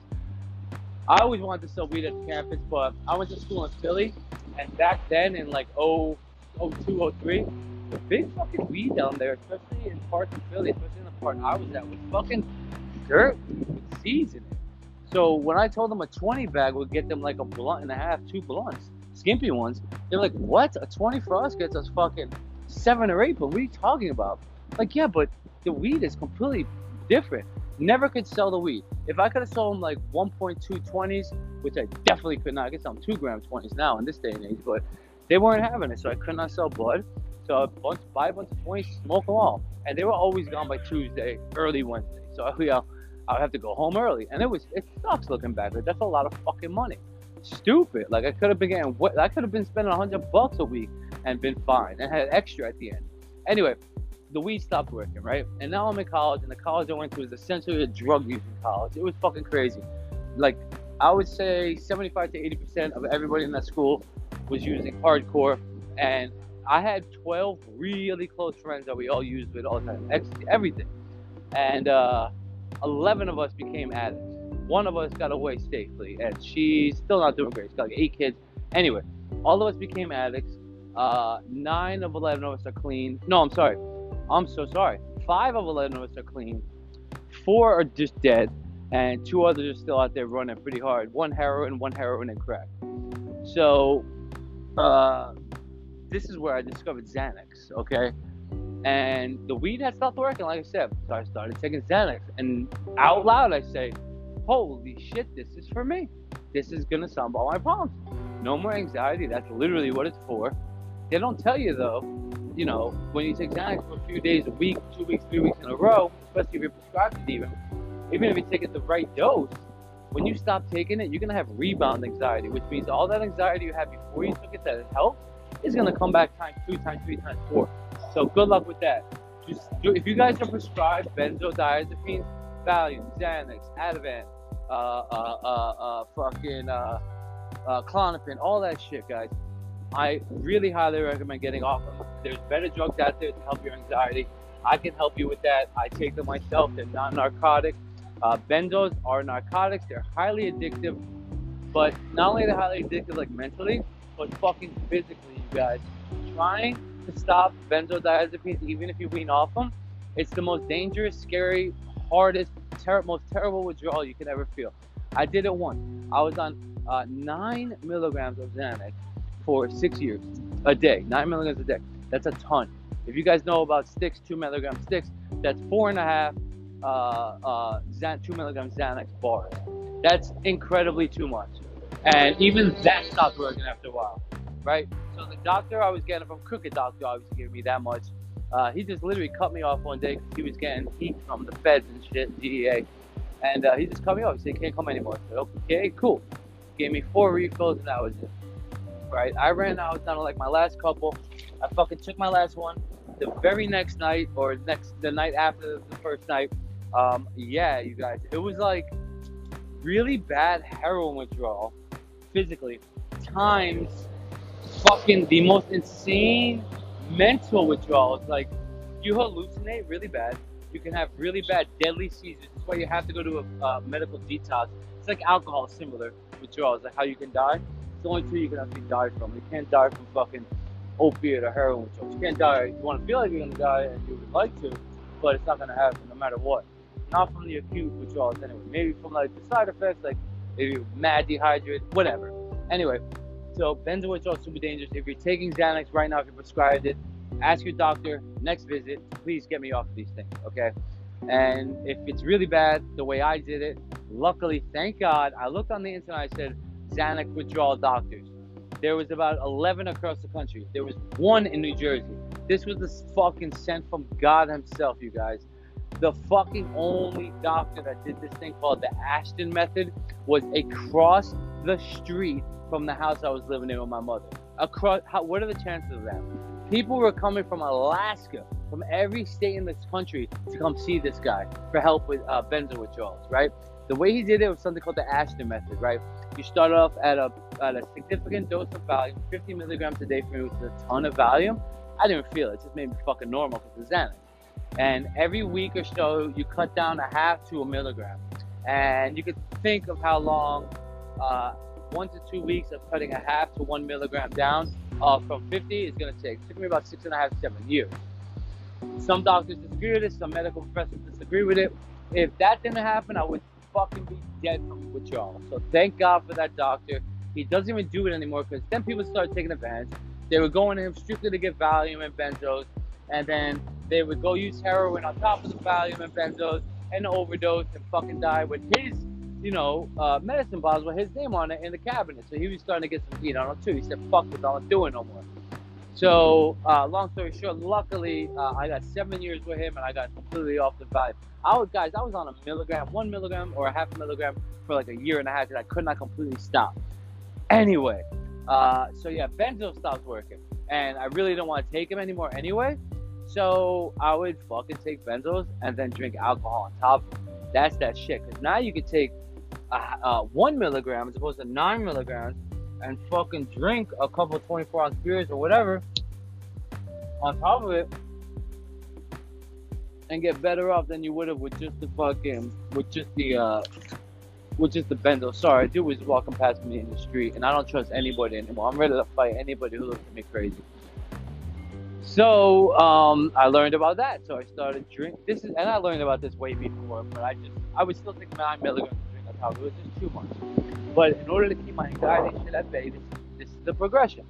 So the weed stopped working, the benzo stopped working, the benzos with the alcohol kind of stopped working, right? So then I would mix three. I would fucking my nightly ritual was take one to two milligrams of Xanax or Valium or any benzo I could get my hands on because I had no scripts at this point, and fucking drink as like until I started feeling fucking the way I wanted to feel, and then I would smoke a blunt and pass out.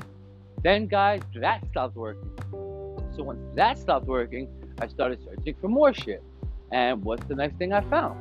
Fucking heroin. OxyContin at first, OxyContin for a week, and I went straight to heroin after that. I actually found, oh, you know, the first OxyContin I ever took was in college, uh, freshman year in college, and I took, we split an 80 milligram on four people, so I took 20 milligrams. That to this day was the best opiate high I've ever had in my life. I stayed in one position, spooning with this girl, for about 30 hours. No joke. Did not move. Happiest I ever felt my entire life. So you chase that high. I've never felt that ever again with any opiates. Um, so yeah, so then I found, uh, I figured, let me take, okay, let me do this. Let me, now I'm already addicted to heroin at this point. I skipped a little bit, but you know, I did heroin when I was 18, got addicted, stopped when I was 19, from 19 uh, to 21, I stopped again, relapsed again from 21 to 22, used all year. At 22, I got clean, and I was clean off of heroin uh, from 22 to 26 or 26, yeah. And I'll tell you the story about why I relapsed. I'm the next story I'm going to tell you about drugs is the four biggest uh, life uh, life ha- life events that made me use the first two that made me use and the first two that made me relapse is two big times. And I think you'll like that story too. So anyway, fucking now, um, so I'm clean from 22 to 26. At 26, I go down the shore with my family. We go on a vacation. We had just got the whole family got a bunch of money. My uncle was a multi-millionaire, 6.5 million he was worth, uh, in Paradise, California, which is gone now. The whole town is gone now for fires. Uh, but he did really well for himself in California. He passed away. He left some money to my three, my mother and her two brothers, my two uncles. He left it to the other side of the family, three people, and he left me um, sixty-five thousand. But he left them like fucking three hundred fifty thousand each, which was bullshit. Guys, they're all junkies too. My mom lasted the longest. She let that 350 grand go in about two years and two months. My uncle burned through it on crack and shit within with under a year, one of them, and a year and a half, the other one. So yeah, good job. If if I got three hundred fifty grand, shit. I would have maybe spent 100 grand by now. This was fucking 10 years ago, maybe 150 grand, because I would have put the rest in the fucking in, in, some kind of fucking thing where they gain interest, and I would have fucking been still living off that fucking interest. I guarantee you, probably not with the heroin addiction. But anyway, at that fucking uh, vacation, at that vacation house, I was clean off of heroin. Sure, that entire time I was popping Xanax and drinking on top of it. That's just what I did, and smoking weed, of course right? I was drinking so much, like I was waking up in the morning, seven, eight o'clock in the morning, and grabbing a Corona with my breakfast. And one day, like the fifth or sixth day we were there, we were there for ten days. I'm sitting there with my ex-girlfriend, who I still love to this day, uh, my mom and my sister. And I'm talking to my mom, and my mom makes a comment like this: "How about you get that fucking alcohol out of your for two seconds and talk to me?" I'm like, "Whoa, what? I'm not even drunk or anything right now." Meanwhile, in the back of my head, I still have some of that Xanax in me, so maybe this Corona will you know, bang it up. But I was fine. I was completely sober ish at this point. Like, why would you say that? Mom, you've been drinking too? Yeah, but not seven o'clock in the morning. I'm like, Mom, I'm fucking 26 years old. I can do like whatever I want, really. And like, unless it's kid, like, I made dinner every single night. I grilled these beautiful, beautiful spreads. I made pot, everything. I, and my mom was pissed because nobody was helping her with the cleanup. But at the same time, she didn't fucking ask anybody to help clean up. Nobody, right? So we're upstairs one time, pretty much all of us except my mom. We're smoking some weed, getting high, you know, whatever, just hanging out at the roof. And we're hearing shit banging, boom, boom, boom, downstairs, right? And fucking, we go downstairs, and well, no, my uncle goes downstairs, and all I hear is the loudest scream I've ever heard in my life. Loudest screaming, and my mom offended me big time twice here. Hurt me once and offended me once. She goes to me, she goes to me and my girl, listening. She goes, my girl's name with my ex is Cheryl. She goes, Cheryl, you haven't done a fucking thing since you've been here. You haven't taken out the garbage, you haven't cleaned one dish, you haven't offered nothing. I go, whoa, mom, hang on, hang on, hang on. I thought we were all having a great time. If you need help with the garbage, or you need help clean up, or whatever, ask. Like, I'm sorry she didn't fucking. This girl did nothing. That's what she said was really bothering. This girl's been doing nothing. This girl? I've been with this girl for six years now. This girl? Who the fuck? Like, excuse me, you're my mother, but at the same time, no fucking disrespect my girl. Nobody disrespects my girl or my mother. I don't give a fuck. My girl's not gonna disrespect my mother. My mother's not gonna disrespect my girl. Feel me? So, fucking uh, that night was really bad. It was the biggest. What's up, bro? My brother, you got a dollar? Yeah, man, I'm fucked up too. I'm in the streets. Let me light this take two full. I'm homeless. I've been homeless for on and off for fucking two years, but I'm just back on now for about two months. I played off right. I don't like that fucking shit. shit. But me, that's all up there. Grimy, dirty, and all that shit. Let me take two for I got you. Alright, kill him, motherfucker. No shit. It's it's it's, it's like a step down because I Nah, still. that motherfucker Now listen, I- I, I, I'm sick gotta of. Bellevue, bro. I, I sell comedy tickets in Times Square, so I gotta keep myself, you know, Yeah, decent, gotta you know. Oh, Look, you work too. hmm You I wouldn't work call it a job. I'm a What you been junkie, bro. So I ain't got no weed? fucking I sell. Uh, I do heroin. Oh, well, so you, yo, what you doing now? I'm good. I'm You straight. Yeah, I'm You straight. gotta come up my crib over there. Nah, I'm good. I appreciate that, brother. But I'm work. You see what happened was, bro? Let me tell you what happened. Uh, two weeks ago, right? I fucking I saved up seven hundred fifty dollars. I was gonna put two hundred to the company to find me a room. 200 first week, 200 deposit, right? Had that shit. I go see some some dude I've been seeing for like two weeks on 47 a night. Right? I'm like, I need four bags. Give me sixty dollars change. I got hundred bucks. Grabs hundred bucks, dips, right? Gone, hundred dollars. Then some dude comes up to me. He's like, "Yo, I just gave somebody a bundle for you." I'm like, "I don't, I'm not what you're talking about. I didn't ask for a bundle. I just gave somebody a bundle for you. He didn't give me no money. Now you owe me a hundred bucks." I say, "Excuse me." Then they start putting their hands on me and shit. I grab, uh, bro. They took all my money, bro. Six hundred dollars. So I'm back. I'm back at square one, bro. You know what I mean? But it is what it is. If I, got? huh? I'm broke right now. My brother, I did all my dough. I'm done for the night, bro. I wish I had something. You know, I still comic tickets. I make forty bucks a. Huh? Well, I'm on crystal meth too. Yeah. I know it's no good. I'm getting bad again, but I'm on the streets. What the fuck I'm supposed to do? I don't like sleeping on the street. I don't trust nobody. So I'd rather be up all night. Feel me? But it's all good. Good to meet you, my brother. I'm Comedy John. You see me around, say what's up. Uh, yeah, sorry about that. Um, I just lied to that guy. I'm not on the streets. I've got places place to stay. I got a house, and I stay with my grandpa too. I just wanted to make him feel good because he's super fucked up and he's asking me for money and shit. I, that's my excuse to these guys. You don't look homeless. Yeah, I had to make an excuse for that at work, motherfucker. Anyway, this is getting to an hour now. Okay, so I lost my train of thought. Okay, yeah, so uh, let's just get to my drug progression and then I'm done. Progression and I'm done. So when the Xanax and the alcohol stopped working, this was my nightly ritual for like a seven year run. Okay, when I got really bad, this is when I hit rock bottom the second or third time. And what I mean by rock bottom is homeless, broke, no job, no friend, no family, etc. Okay, the maximum uh, recording time for this is an hour, so I'm gonna have to cut this off and start a new segment. No big deal. Um, but yeah, so once the Xanax and the alcohol stopped working alone, so I would take two, I would take a milligram to a milligram and a half of Xanax, drink two or three 24 ounce beers. Then I would um, do like a like a six, like as much as I can afford, a 50 to 100 dollar heroin shot, which is a ton of dope, and fucking shoot that into my vein. And then I would light the blunt that I had already pre-rolled.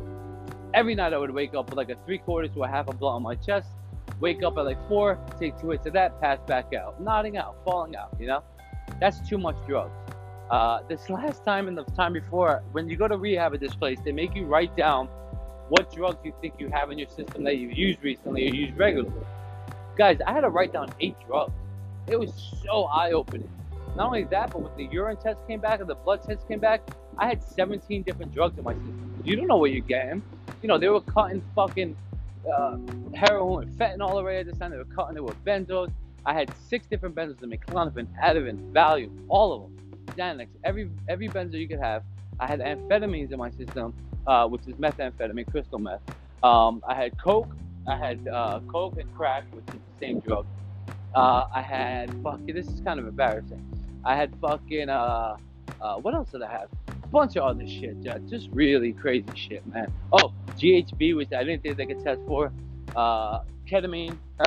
and uh, yeah, I got bad, you guys. So my nightly ritual was those four things, and I just couldn't take it anymore. Hit rock bottom. Wound up living in hotels, then the street. And once I got to the street point, I said, "Fuck it, I gotta check into rehab." I went into rehab, super fucked up. I said, "Listen, guys, I need detox, detox today. If I go back out there, I'm not making it back." They had me upstairs. It takes six to eight hours to get into a rehab and detox. I was upstairs in 10 to 15 minutes. I was in bad shape. Plus, I've been there seven or eight times before, so they knew me. Uh, and they don't do that often. So they brought me right upstairs. Um, nurse sat with me, named Stephanie. I love her to death to this day. Sat with me at the edge of my bed uh, for the first probably 30 hours, or her whole shift, whatever it was, felt like 30 hours. And every time I would pass out or fall asleep, they would wake me up. They would not let me sleep. Uh, they didn't want me to overdose or fall out. So thank God for them. And now I'm four months and today two weeks clean. So four months and two weeks clean. is the longest clean time I've had in a long time. I didn't want you guys to think I was a fake drug addict because I'm big time, I'm hardcore, and I'm not proud of it. It's fucking embarrassing to a point. Uh, but at the same time, all I'm doing really is self-medicating because once again, I hate stimulants except crystal meth. That's just pretty amazing, at least for the first two hours or so. Um, so I was just self-medicating my entire life. Now, when I went to rehab this last time, this psych was really good. He put me on the proper doses of the psych meds I was already on. Uh, so this way they actually work. And then he put me on a new one to help me sleep. Um, if I got told you guys what I was on, if you're curious, DM me. I'm embarrassed to say what they are because they're pretty heavy duty. Like one's an antipsychotic, one's an antidepressant that helps with a bunch of other shit, including sleep. The antipsychotic also helps with sleep. People take half or, or like a quarter of the of what I'm prescribed just at night. I take it all day too, uh, and just they can't keep the heads up. Like I'm bad, you guys. My insomnia is bad, and my tolerance is bad for everything. So anyway, I'm doing good with the drugs. Uh, I'm gonna come right back and tighten this up the last little bit, and uh, I hope you enjoyed it. And if not, that's cool too. I love you guys. I'll be right back.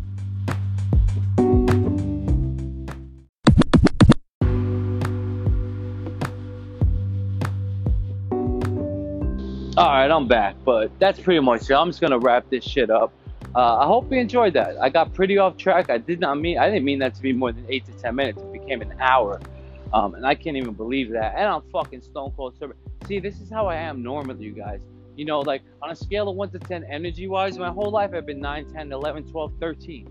You know, that's my level. So I've always started self medicating. You know, anytime I found a better, stronger drug that knocked me out completely and made me feel nothing, you know, you can't go much higher than mixing heroin, Xanax, alcohol, and weed all at once every single day. You can't go any higher than that.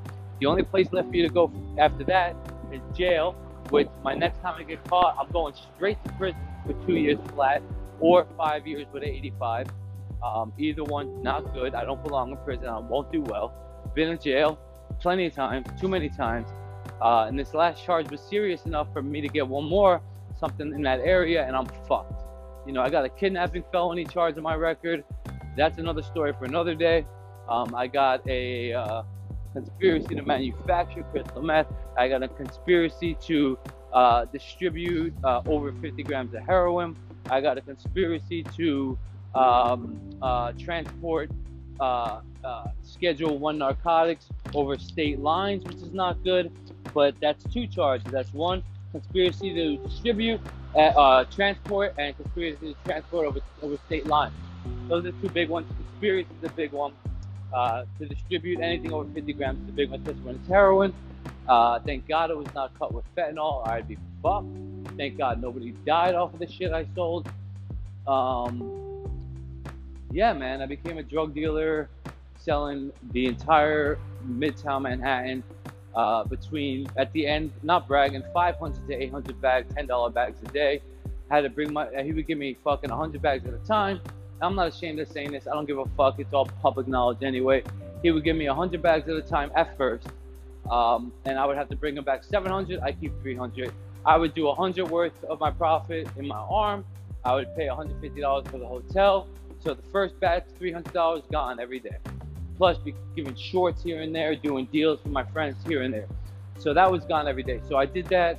Towards the end, I was, you guys, I was doing that. I was picking up 100 bags uh, five, six, seven, eight, nine. The most I ever picked up was 10 times in a day.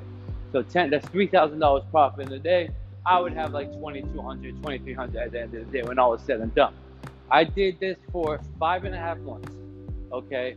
Um, it got to the point where I was getting uh, fucking 50 sleeves at a time, which is uh, fucking, what is that? 500 bags, uh, $10 bags. That's 5,000. I would have to bring him uh, 40, oh, whatever, 30, 3,500, and that's 1,500 profit. Uh, and I was doing that twice a day. So it got crazy. Apparently, I sold to two uh, undercover police officers or CIs, confidential informants, who got arrested, ratted me out. Because uh, there's no way I sold to an undercover cop. It's just impossible. I knew everybody who I sold to. I guess it's possible, whatever. Uh, and then this is the crazy part. My goal was to, I might have told you this on the podcast already, but I'm being more specific now. I'm not ashamed of it. Um, I actually go to court on the 29th, still for this fucking same charge, trying to get it down, lower, lower, lower, lower. Uh, my first offer was a city year, which means you spend a year in Rikers. You don't have to go to upstate prison, uh, which isn't too bad. But my lawyer, my fucking first public pretender lawyer, was like, "Yeah, take that. It's a good deal." I'm like, "Are you fucking insane? I know this is my first time, but I'm not stupid, bro." That shit went from a city year to fucking uh, uh, five years probation and forfeiture of the money I had on me, four hundred fifty-five dollars. This is not drug money, and I can prove that. I'll get that back. Uh, now my lawyer says it's down to three years. So what's to happen is when they offer me three years uh, and plead guilty to the felony charge, uh, or just one of them, they're not going to knock to one of them. This is not the one I was just talking about with the multiple, multiple things. That happened prior, and I already dealt with that. But this one uh, is kind of a bullshit one because I uh, okay. So my goal was to save up between uh, seventy-five and one hundred fifty thousand dollars in my bank account, um, or cash. Actually, I didn't want to open a bank account. So it was paper trail, and they can get that shit right. So it, my goal was to save between 75 grand and 150 grand, uh, and then I would stop completely, right? So at this point, I had $82,000 and like 800 bucks in my in my possession, right? Or hidden away shit in places. Um, so this is what happened. I think I might have told you this as well, but I don't think I did. Uh, I usually shut down my operation. It was just me. I was going straight to the connect, getting the best price of anybody out here, and the shit was fire. So everybody was coming to me for fucking eight to nine months, right? I got to um 100 and I got up to 180 at one point, but it was, it's a long story. I gave some away, all this shit. Basically, at the end of the day, I had when this happened, I had 118 thousand dollars saved up, right, and a little bit more than uh, whatever, about 118 grand, 120 grand, we'll say, be easy, right? I always shut it down from between like 1:30 or 2:30 in the morning to about 7:30 to 9:30 in the morning, right? Uh, I get a call 5:15 in the morning. This guy Scott, who to this day I don't know if he was the snitch or what, but uh, whatever. So he comes to me, listen, man, I'm so sick. I haven't done anything in fucking 30 hours. When you see me, you'll know how sick I am. You know how this could be, bro. Listen, I got $30 straight money. Can I come get three? I said, you know what, bro? I'll take care of you. Come now. When I would make sales and moves and shit, I would take these motherfuckers on a mile and a half walk each. Like nobody's following us, right? Nobody's following us. Be careful. Let's make a bunch of turns. Let's go all over the city. Like I would take people from like 25th Street and 6th Avenue to fucking 48th Street and Madison, with or like 3rd Avenue to make it easier for you guys. Long ass walks. People hated it, but I had the best shit, and you were gonna do what I told you to fucking do, right? So this time, like an asshole, I go right outside the hotel we're staying. I go across the street. He's there. I hand him the bags. I get the 30 bucks, and I start walking away. I take three steps back the opposite way. Um, I was gonna go to McDonald's, grab something to eat real quick, and get a couple drinks, Snapple or some shit. And I hear this. Hey, buddy, stop right there. I'm like, oh, fuck. Immediately, I know it's cops. I turn around, it's detectives. Uh, plainclothes detectives. I'm like, can I please see your badge, officer? Because, you know, there's people out here, stick up boys. They're like, stick up boys? What are you, a big time drug dealer? I'm like, fuck, I really just say stick up boys? I just want to be safe. They show me their badge and they go, listen, what, what did you just sell that kid in the orange shirt? I said, I don't know how I thought of this so quickly, but it was the best thing in the world I possibly could have said. I couldn't just deny it. So I said, listen, officer, a couple days ago, I bought an eighth a week. You know what I mean? It's like three grams a week, right? Three and a half grams a week. Uh, I paid 30 bucks for it. I don't smoke that much, officer. I asked this kid if he wanted to split it with me. Uh, I gave him half of the $30, so I get my half for free. He goes, oh yeah, what was the wad of money you were just of put in your pocket? And meanwhile, everything was upstairs in the hotel. Like, fucking a lot. Like, fucking, I don't know, 2,400 bags, $10 bags of dope, and a bunch of cash. Like, fucking 50 grand in cash, and probably like, I don't know, a lot of shit there. Just with an open drawer. Anyway, so I get to them. I say, what's up, officer? How can I help you? That I get them to that point. I say, listen, I sold him a half a half eighth a week for 30 bucks, right? What's that of money we discount? And I say, officer, go in my pocket. I show him. I said, look, it's a twenty dollar bill and a ten dollar bill. You want to search me? Go for it. I don't have another dime on me. I have no drugs on me. It was just a little bit of weed, officer. Mother, I think I did tell this part of the story, but I'm gonna keep going. I don't give a fuck. It's my podcast. If you enjoy it, keep listening. If not, fuck off. I love you anyway. Uh, so I tell them the weed thing. They say, hey, actually, thanks for being honest. We do appreciate that. However, they got on the phone, on the on the radio. Goes to his partner, I guess, in another car. Hey guys, uh, do me a favor. Go down to 30th, between 30th and 29th on Broadway. Stop the guy in the orange shirt. See what he's got on, please. I got saved by God right here on this. I hear back, Uh, listen, guys, uh, car 22 here, whatever, sector 8, fucking blow me. Uh, we're getting gas right now, uh, so we need about uh, 10 to 15 minutes. We're all the way about, we're about, uh, we're about 10 minutes away drive. so be there in about 10 minutes. They say, all right, just forget it. If they would have fucking went and stopped him and found the dope on him instead of the weed, fucked. So this is where it goes from here. The fucking one cop was cool, the other one was kind of a dick, uh, but that's always how it is. Uh, he goes, listen, I'm gonna, I'm gonna look up your name. If you have any warrants, we gotta take you in. You know that. I said, yes, officer, I understand that. But if you don't have any warrants or nothing crazy, uh, we'll let you go and let you have a good night. Because everything I said was like just great. Because he was like, what are you staying in this grimy hotel for if you live in New Jersey? My New Jersey ID. I said, listen, man, I work in Times Square. I got a new apartment on the first. It's not ready yet. I'm waiting for it to be ready. I stay here because it's convenient to my job. Okay, that makes sense. Cool, no problem. So now they're looking up my name on their little fucking. They have all these new gadgets that they could not do back in the day. So they look up my name, and at this point, I say, obviously, you know what, man? I fucking turn around, I put my hands against the wall, and I said, should I put them against behind my back, or you want to search me first? He goes, dude, what are you doing? I'm like, listen, man, I got four warrants. He's like, what are they for, man? I'm like, stupid ass shit. Three of them are selling fucking comedy tickets in an authorized area or an area I'm not supposed to sell tickets in, and one of them is not for displaying my proper uh, license to sell tickets in Times Square, which I had, but it was in my wallet. These motherfuckers want around your neck, like got failure to display. You know, you go in front of the judge for these charges, you guys, and the judge fucking laughs and says, "Have a good day. I'm dismissing all this shit." It's so stupid that uh, after I got arrested this this time, uh, they fucking give me a ticket for the same shit, failure to display ID, but he has it. Like, what the fuck? Is that really a big deal? So they gave me that ticket. Literally two weeks later, I get in the mail. No, I don't. I don't get anything in the mail. I go to court that day. I tell him my name. I tell him everything. I don't got nothing here for you. I don't see anything here. Oh man, I said, officer, can you check all the precincts? He's like, I just did, brother. I don't see nothing here for you. Nothing at all. I'm like, so what do I do if this is a mistake and I get a warrant off me? How do I find that out? He's like, I don't really know, but you're not in the system. If it was here, I mean, if it's not here, you're probably good. Uh, so I go home about a week later. I check my mail because uh, I get my mail at my grandpa's place where I'm staying here now, taking care of him for a couple weeks. And I hadn't been down there. I had to check my mail. So uh, the first the first letter I open is from uh, you know the fucking courts or whatever.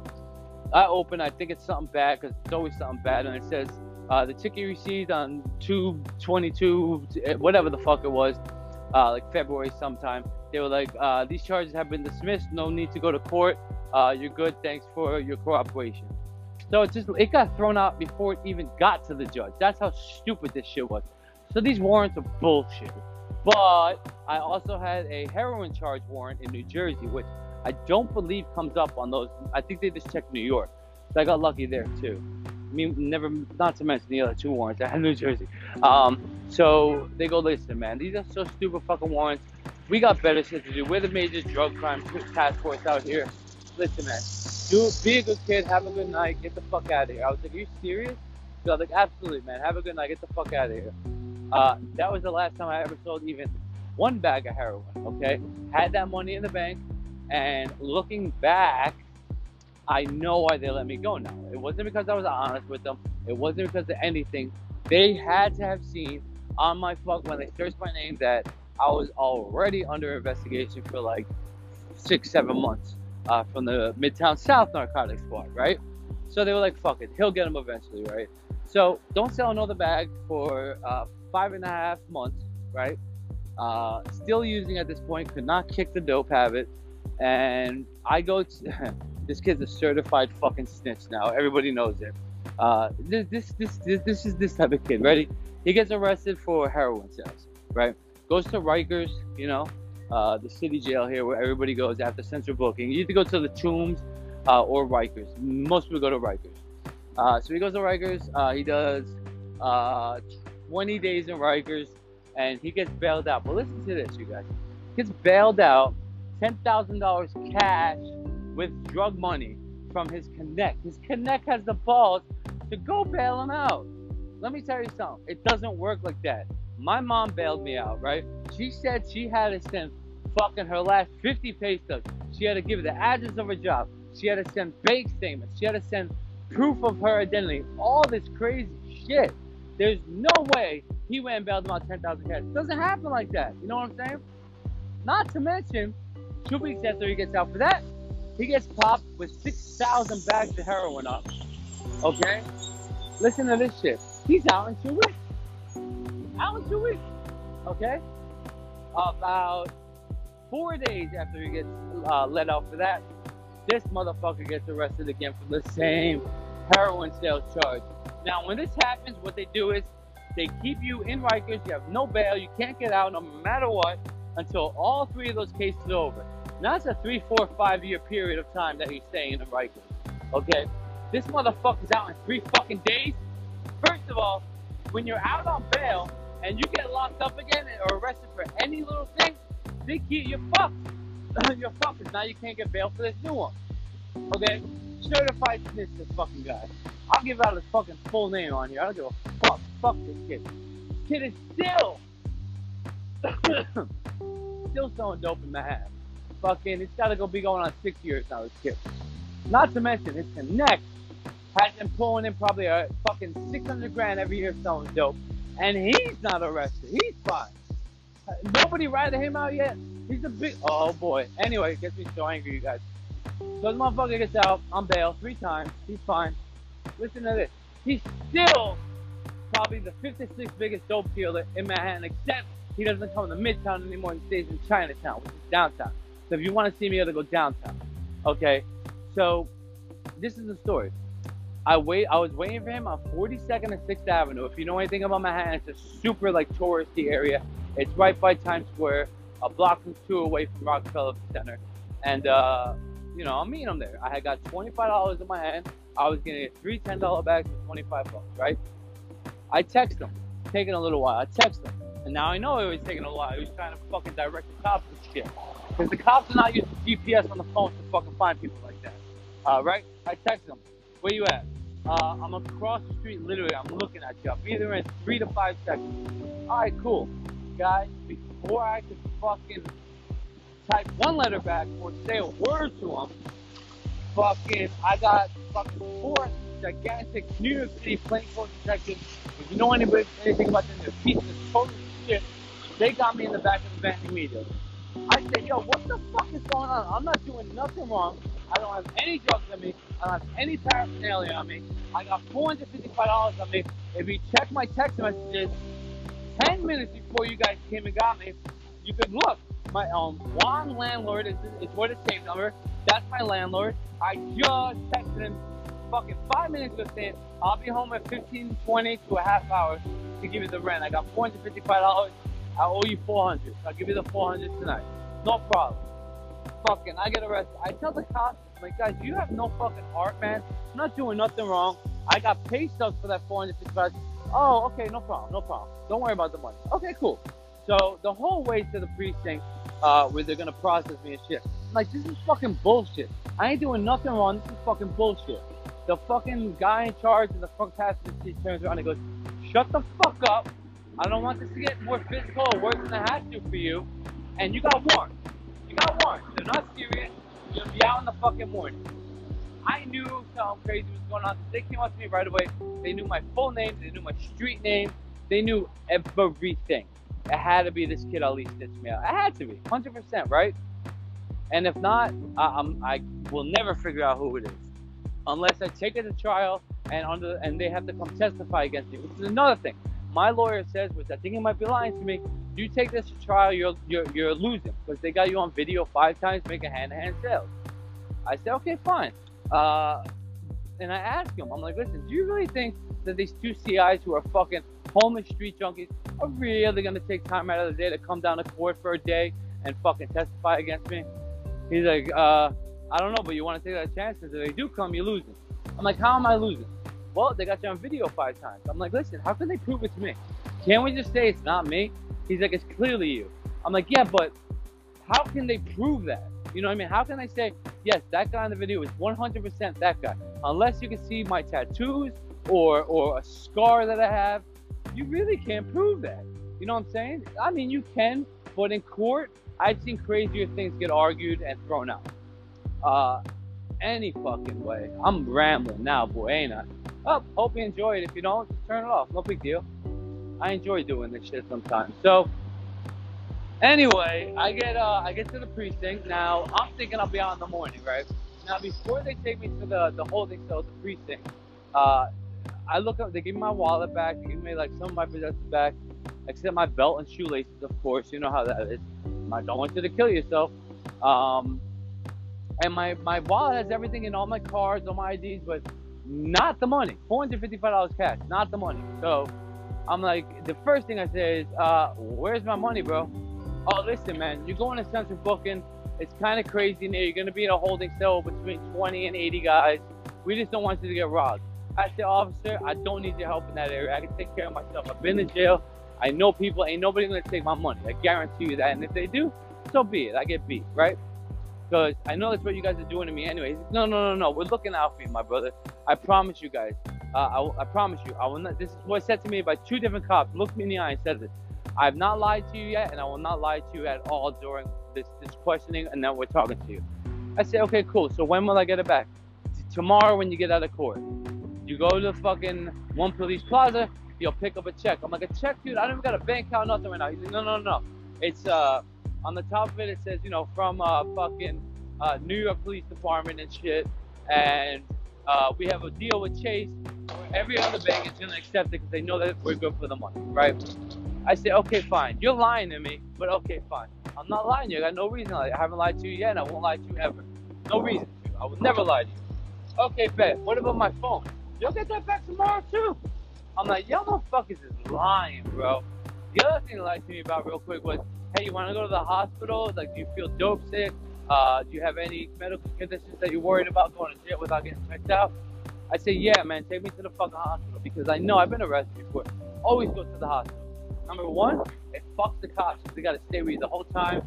Yeah, they get paid for overtime usually, but they don't want to fucking do that shit. Sit in the fucking hospital.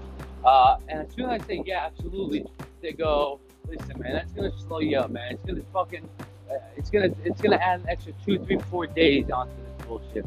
I say, bro, I know you're fucking lying to me. Listen, I'm gonna do you two guys a favor because you guys been nice to me. Just tell me the truth for these two questions. Will I get my money back immediately or at all? and will I get my phone back immediately because I need my phone. Absolutely 100%. I say, okay, you know what? I'm gonna do you guys a favor. Fuck the hospital. Bring me to central booking right now, right? Now we're on my way to booking, and these scumbag New York cops are fucking coaching me. They're listen, when you get there, a few things are gonna happen. They're gonna take a picture. They're gonna fingerprint you again. All this bullshit. Take pictures, tattoos, everything. Um, but after that, you're gonna see a nurse or a doctor, right? They're gonna ask you a few questions. This is how you're gonna answer them exactly. Do you everything's no. If you do feel suicidal, no. Everything no, no, no, no, no. Do you feel like you want to get checked out? Do you feel like you want to go to the hospital? If you say yes, you do feel like you want to go to the hospital. I was about to say, you know what? I do feel like going to the hospital. These fucking cops are playing games and they're trying to mind wash me so that they don't have to do extra fucking work tonight. But instead, you know what? I fucking followed the instructions. I wanted to get this over with because I, you know. And the funny part is, if they you do make them take you to the hospital, as soon as you get back to central booking, you go straight to the top of the list, regardless of your charge. So you're first is see a judge. It might even speed up the process, right? Because I was in central booking for 106 hours before I saw a judge. That's fun, right? Kicking heroin for that long in a freezing cold fucking uh, holding cell with 50, 60, 70 other guys. Um, yeah, good time. They're only supposed to legally hold you for 24 hours.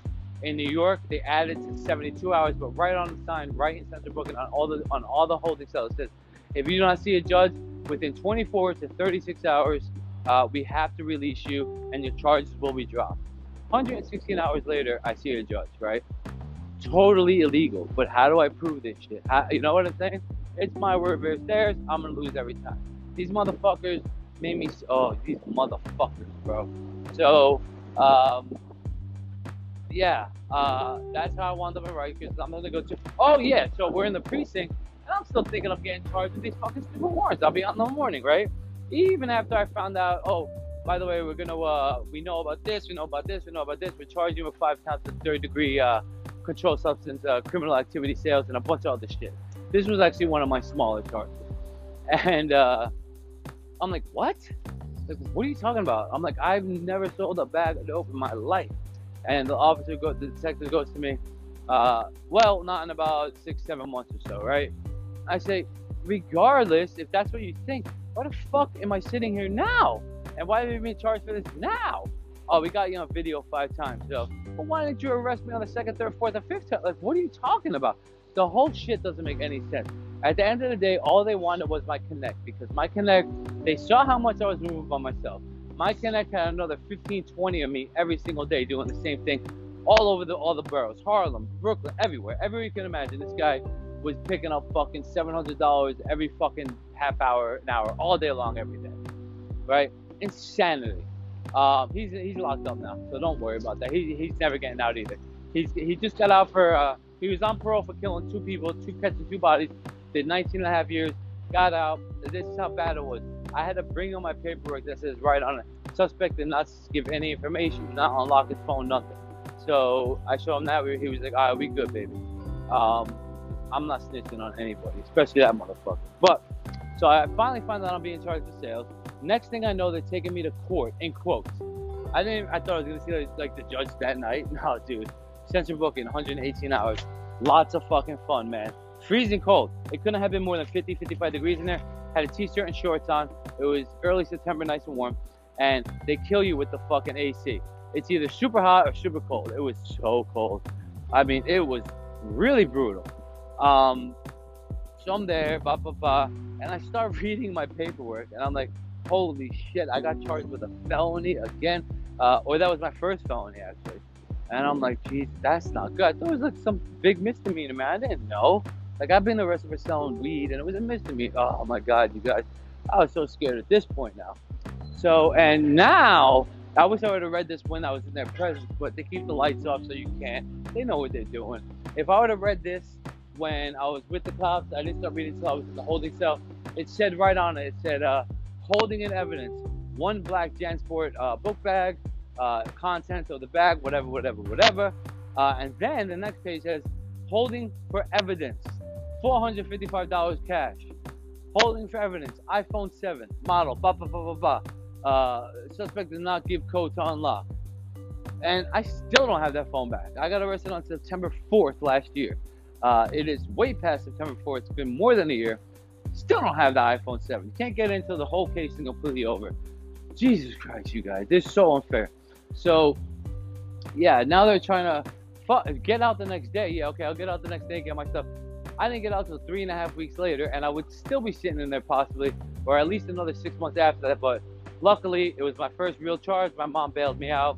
My bail started at 25 grand, then 15 grand, got dropped down to 5,000, 15% that's $880. My mom put $880 up because two people called her. My cousin called her, who her boyfriend and her have been in Rikers. They were like, listen, my attitude for John was let him sit in there. Just let him sit in there. Fuck it. But then I heard where he was. Get him out if you can. My lawyer then called my mother and said, listen, John didn't speak to me or anything my personal opinion, Linda, my mom's name, is if you have the means, get him out of there. It's not a nice place, especially for a white boy junkie that's going through heroin withdrawals. I, I recommend getting him out of there. So I hadn't called my mom at all. I was so embarrassed. I called her right before I saw the judge. She said basically, fuck you sitting there. Sorry. You're selling heroin. Deal with it. I was like, Mom, I haven't sold heroin in six months. Uh, and uh, blah, blah, blah, blah. I don't care. Click. Okay. So I'm in Rikers now for a week and a half, almost two weeks. Uh, I call her on Sunday. It was just football season. I call on Sunday. The only reason I can even make a call, this is the funny part too. Only reason I was able to make a call, I used the Bloods phone. They run the, the whole dorm. Uh, and uh, I got a $50 bag, which cost like $8 on the street, of heroin. I was sick and I wanted some dope. He gave me $50 bag on credit. He says, yo, listen, you don't pay this, we're going to have a major problem. You know that? I'm like, my brother. Uh, this is not my first rodeo in jail. I've been here many times, bro. I know how this shit works. I'm the last person you have to worry about. I was like, my dude, why do you think I'm in here, bro? I still dope big time. I get money, baby. I got money out there, and my mom or my sister will send it to you tomorrow morning, right? Gives me the bag. Uh, I get on the phone. My mom, he, bro, this motherfucker wakes me up on Sunday morning. Uh, or no, whatever the fuck. Yeah, Sunday morning at three o'clock in the morning. He's like, yo, get on that fucking phone and start start making calls. I'm like, my brother, listen, it's three o'clock in the morning. My mom or my sister are not up. They get up at 7 o'clock, 8 o'clock for work. Do me a solid. Give me the 8 o'clock, my brother. You got nothing to worry about, I promise you. He's like, all right, bro. I'm going to give you the 8 o'clock. Comes, 7.30 is waking me up again. I'm like, dude, this is the first time I've slept since I'm here, my dude. Like, please, I got you. He's like, no, let's make a move right now. So I go over there. I get on the phone. Uh, you know, I I, uh, I call my mom. First words out of her mouth are, "Listen, man, I don't know. I, I bailed you out, okay?" I was like, "What? Thank you so much." She's like, "I bailed you out on Thursday morning at 8:30, though. It's now Sunday at 5 p.m. Why the fuck are you still in there?" I don't know. So ever since then, now you know I settled in, man. I was ready to sit there for six to eight, nine, ten months. Who gives a fuck? You know, you settle in, you jail, you start jailing. It's called. I jail and rehab too. It makes it easier. But I was settling in, getting extra blankets and shit from the people that are leaving, making good relationships with some of the bigger guys in there. And uh, so I call her, and after she says that, I go, I go, listen, I'll figure it out. I'll fucking annoy these people, try to look in the computer and see what's going on. Uh, long story short, with the bail, she bailed me out on Thursday morning. I didn't get out until Tuesday morning, and the only reason I got out Tuesday morning was because I had court that morning. By the way, going to court, they wake you up at three o'clock in the morning. They make you go sit in holding cells from three to eight. Then you jump on a bus, go from Rikers to Central Booking, which is down to Manhattan. It's fucking absolutely brutal. Then you get to the holding cells of court and you sit there more hours. Luckily, my fucking uh, lawyer was there at nine o'clock. I go to court first than anybody. Uh, I walk in with the cuffs on. They uncuff me right away. I'm like, good. The bail went through. Judge says you've been bailed out. Uh, your next court date is this. Boom, boom, boom. Uh, and your recommendation is one city year and forfeiture of $455. I'm like, forfeiture of $455? I tell my lawyer, say something about this, man. $455, they said that they were to give that shit back. Also, what's up with my phone? He's like, listen, man, you're not getting that $455 back. I don't feel like fighting. I'm like, yo, lawyer guy, I have the pay stubs for every dime of that. And it was for my rent. And I had text messages proof that I was going to go pay that for my fucking rent. How can you take that if they know it's not drug money? And they know I wasn't selling dope at this point. Guys, they fucking arrest me the first time on the way to the precinct. They go, yeah, we want all your overseas bank accounts numbers and offshore bank account numbers too. Like, bro, who the fuck did you guys think you just arrested? Oh my god. Long story short, they wanted my, they wanted the big guy. But anyway, uh, I kind of lost my train of thought there. Um, fucking man, drugs are bad, especially hardcore drugs. It will. I've never seen anybody uh, do heroin and become addicted to heroin, or even crack or crystal meth, and, and life got better. Never. So I'm trying to live my second life now at this point. And uh, the podcast is part of it, comedy is part of it, working hard is part of it, and developing new friendships and relationships, even if it comes through the podcast, is a lot of it. Uh, so a little update on this case right now, and I'm gonna stop. I had a lot more to say, but it's already an hour and a half now. This fucking part, crazy. This is gonna be the longest Lock Life podcast of ever. Um, fucking, what went on with that case? So, I get out. Uh, I got I got arrested, and on September 4th, I got to Rikers by about September 8th. It takes a long fucking time. Um, and now, to be honest with you guys, now at this point, I was fully addicted to heroin at this point. Uh, now I'm already set, six days, I believe, you know, through withdrawal. You know, I'm almost done. I'm even starting to feel better already. I went through the worst part. I'm starting to feel a little bit better. Not sleeping at all, but I'm still starting to feel a little bit better, you know. Uh, but over there, um, in that place, excuse me, uh, over there in uh, in Rikers, they fucking they give you uh, they give you methadone as well as Librium for alcohol withdrawal, which I said I had, and so they gave me benzos, a small benzo like Librium, um, and they give you methadone. But by the time they give you the fucking methadone, uh, you've already gone through the worst part of the withdrawal. Like you're almost done. So to take the to take the methadone is so stupid. You just you know created the whole habit all over again. You just wasted all that pain and suffering. But at the same time, you're still feeling like shit, and you're not gonna turn that down. Nobody is. You know what I'm saying? Nobody is. Uh, they start you off with only 30 milligrams. If you know anything about methadone, it's very light. Then they bump you up two milligrams, uh, uh, tw- uh, 10 milligrams every two days until you get to 60 or 80, depending on who you are. Unless you have an outside uh, uh, clinic you go to already, then they'll give you that dose right away. But anyway, I can't tell you guys like if you ask any junkie how much 20 milligrams of methadone are or 30 milligrams of sorry, they'll fucking laugh at you. They're like, that's absolutely nothing. Let them go eight, uh, seven, about seven and a half, almost eight days with absolutely nothing. Go through the entire thing. Still be feeling like shit though. Not perfect. Take that first 20, uh, 30 milligrams. Oh my god. Fucking, I was up all night talking, talking, talking, talking to the nobody I, I was talking to the fucking COs, the fucking guards Uh, 8:30 in the morning hits. Uh, no, I'm sorry. 5 o'clock in the morning hits. Breakfast is served at that time. I eat my breakfast for the first night. I could not. I had no appetite until I was the methadone. Passed out. Had the best sleep of my fucking life to this day.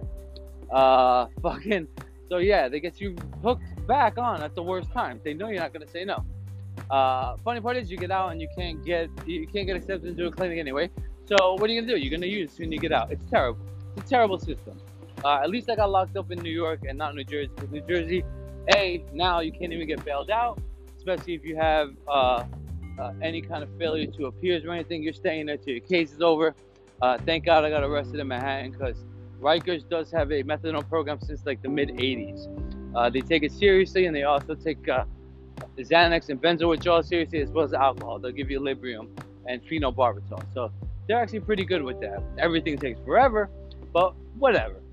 And it's so funny to see because I was in a dorm with 80 guys, you know, and fucking, uh, it's hilarious to see like, you know, one day it was last story, and I'm fucking out of here. And I, if I forgot anything, I'm gonna re-listen to it and I'm gonna fill it in a little bit.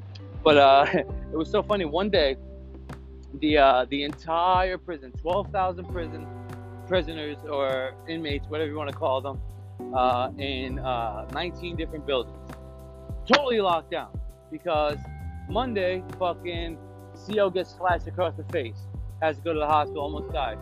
Next day, fucking this guy was begging to get out of the cell. He was so sick. They open the cell. 30 gang members run out and bum rush all the COs. Uh, they get about 35 COs, 35, 40 COs injured seriously. Lockdown again another three days. And then something crazy happened where we were, we were locked down literally for fucking 20 days in a row. If you've been to jail, you know how much that sucks. You can't get out of your room, uh, your your cell, or your dorm. And in the dorms, they don't open up the day room where the TV is and shit, where you get hot water for soup. You're basically locked down and you can't do shit. So um, that sucks. And I don't know why I brought that part up. Let me think for one quick second. Why did I bring up the fact that we're on lockdown? I had a point. I had a point. I had a point. Oh, yeah. So one of the days on lockdown, uh, everything was all fucked up, and uh, it was. We usually got a methadone at like 10:30 in the morning, between 10:30 and noon, usually, preferably. Um, and fucking, this one day, it's now fucking uh, like eight o'clock in the, at night, and people starting to itch now. People starting to get pissed. We're banging on the bubble. Tell us info. Tell us info, dude. Midnight now. Midnight it is. Fucking, we got our last dose over 36 hours ago. We're all getting sick or aggravated, whatever the fuck, right? so now the guards are fucking with us. Nah, they ain't coming. They ain't coming. Like we all know they have to come. Legally, they have to come at some point. These motherfuckers don't get there at two o'clock. You had to see these people jump up from their fucking bunks and run to go there as soon as you hear the word detox, right? They did that like four times when they weren't really there yet. Oh, these guys are fucking pieces of shit, you guys. Anyway, 2:45, we get the real call. They're here, uh, and everybody was fucking miserable. It was so loud in there. Lights were on, and we go down there to take the methadone doses. We come back upstairs within 15 minutes. The lights are off. Everybody's just straight chilling, completely different. It's so fucking funny. Rikers is insane. I was scared there a little bit, got into two fights, um, but it turned out all right. Give me a sec. I gotta give you 50 cents, right? I give you four or three. Four. Um, and then, uh, sorry, I'm just paid for the bus. Hey, let's make this more realistic. This podcast. And then, um, yeah, the whole fucking dorm changed. It got way more chill. Uh, and oh, back to the last thing. Uh, I called my mom that day for the fifty dollars. I was like, "Mom, listen, I made a stupid move. I almost said I bought a bag of heroin, but I knew she wouldn't send the money if I said that. I said, uh, but she might have because she knows the danger of jail. She knows about jail. Um, and fucking, uh, uh, I'm getting a little bit distracted. Sorry. Here you go. Can I stay up five, two minutes? Okay, cool. And fucking, uh, so I call my mom and I'm like, listen, I made a big mistake, mom. I can't eat this food in here, which I legitimately couldn't. If you could, props off to you because it's so bad. It's unedible. It's not for human consumption, literally. Uh, and uh, fucking, uh, what's call it? So uh, I told my mom real quick on the phone, like, made a big mistake. Listen, I, I told this guy I would send him fifty dollars Western Union if he gave me a bunch of soups and like uh, he gave me a bunch of food for the week, so now I can eat fine. I'm not starving. He's all right. That's not stupid. Why is that stupid? I said, oh, nice. I got it. Uh, so see, Western Union's the the her, the guy's uh, girl on the outside. The money immediately. He calls her. They have it already. Uh, so now I know I'm in good graces with him because he's letting me use his phone now. He said, listen, anytime you want to use the phone, let me know you're first online. And then I said him, let, let me try to take advantage of this guy. Now, I said, listen, bro, uh, I know, listen, I know you guys are getting rich off these shit, and, and I don't mind. Do your thing, brother. But I mean, realistically, I told you what I was gonna do, and I got it done immediately. Fifty dollars there. Uh, that's like forty-two profit, right? Uh, and I'm not, I'm not judging. Do what you gotta do. All I'm asking you for, my brother, is please give me like ten to fifteen soup, which I like the ramen noodles. You know, it's huge in jail. Uh, and give me some commentary. Give me shit. Give me the give me shit to last my time here. How long are you gonna be here? I don't know. Probably seven to ten days. I got court. I'll probably be back after court though. Uh, on that same phone, on the next phone call, I called mom. Ten minutes later, I said, "Okay, thanks for doing that, mom. I love you." Um, she goes, "Oh, I bailed you out. Told me about the bail then, right?" And and me like an idiot, I turn around immediately and I go, "Oh my God, I'm getting bailed out, you guys. I got bailed out, but it's gonna take time. Whatever." They're like, "Oh, good for you, good for you, good for you." That fucking guy, uh, the blood that I that I paid for the dope, uh, comes right up to me. He goes, "Yo, are you fucking insane, bro? You fucking took something on credit and fucking knew you were getting bailed out." I'm like, my brother, you think I'm not stupid? You see how I move, man? I've been in jail, in and out of jail my whole life, brother. You know I get money, brother. Please, I would not do that to you, bro. I already got it to you. I just found out I was getting bailed out right now. He's like, motherfucker, I'm gonna check. This guy has so many connections. He found out uh, that I was bailed out on Friday. He's like, you knew, motherfucker. I'm like, bro, this is the first time I spoke to my mom. The only reason I called is for you guys. I had no clue, bro. No clue. And I promise you this much. I know you probably wouldn't have let me left to go to court when I had it on two cards and get bailed out or, or court, whichever came first. But I give you my fucking word, if that did happen, your fucking fifty dollars still would have been there when I got on the outside. I don't play games with people's money, my dude, especially people as serious as you. And he was like, I appreciate that, da da da, and we were good from there on. I was watching the NFL games with them, sitting right up front with them. Uh, they were blessing me the whole time. It turned Rikers turned out to be a great time. Also, the first two days where I wasn't good right away, I knew a Latin King in there uh, from Central Booking from my hometown, and uh, he was the bed right next to me. So he took care of me as well. Uh, it wasn't bad, man. Smoking cigarettes, did mad drugs in there, K2, cigarettes, weed, all that's in there. Uh, it's crazy. There's more drugs and better drugs in Rikers than on the streets of Manhattan, which is the same. And uh, yeah, that's my jail story and drug story. So, uh, long story short, drugs have done a lot of bad to me, but that's also on the, on the flip side, my addiction um, has helped me in a lot of areas too. Now I just have to learn how to uh, get addicted to something positive uh, that's positive mentally, physically, for my life, financially, all that. If I can find something I love, which honestly, podcasting and talking and radio type of shit, I'm falling in love with big time. I think it's something I love to do. And they always say, find something you love to do and make that a way to get money, find a way to make money off of it and do that. So that's what I'm trying to do. I'm not made for a nine to five job at all. I can't do it. I've done it. It's not for me. I hate it so much. So I got to find out a way to, uh, if I can't support myself doing comedy and podcasting, I'm not immediately anyway. I got to find some kind of decent little day job that still affords me the time to uh, do what I got to do podcast wise and comedy wise at the night at nighttime. So uh, that's it, man. I'm trying to make big moves in my life. I'm trying to be positive. I'm trying to do the right thing and I know what I have to do. Now I just have to do it. If you guys ever want to talk and need help, if you're struggling with drugs or addiction of anything, hit me up. I know what I'm talking about. I can help you. Hit up an NA meeting. Uh, if you've never been to one, uh, find somebody that's going to one and fucking go with them. If not, just go. It's nothing crazy. You can just sit there and listen. It's gonna be weird the first fucking hundred times you go. No, it's gonna be weird the first few times, but uh, you know, there's people in there that care, and there's people in there that are good people that will take a complete stranger, but because you're a drug addict just like them, you're just like them, they will do a lot for you. I've seen cars bought for people. I've seen uh, rent paid for fucking six years, six months, six years uh, for people. Um, as long as you do the right thing, you meet the good people and, they hang on to them. They really do care about you and they love you and they want nothing in return. Uh, if you have a, a, anything else, a gambling addiction, which if you do, please do not gamble. Please don't listen to my podcast. Um, listen, but don't bet, guys. I'm telling you. If you got, if you feel like you have a gambling problem, or you're losing too much, you bet over your head. either hit me up and let me teach you how to do it properly, uh, and and chill, chill. Gambling addiction is crazy. Alcohol and drug addiction is crazy. All that shit's the same. Sex addiction is the same.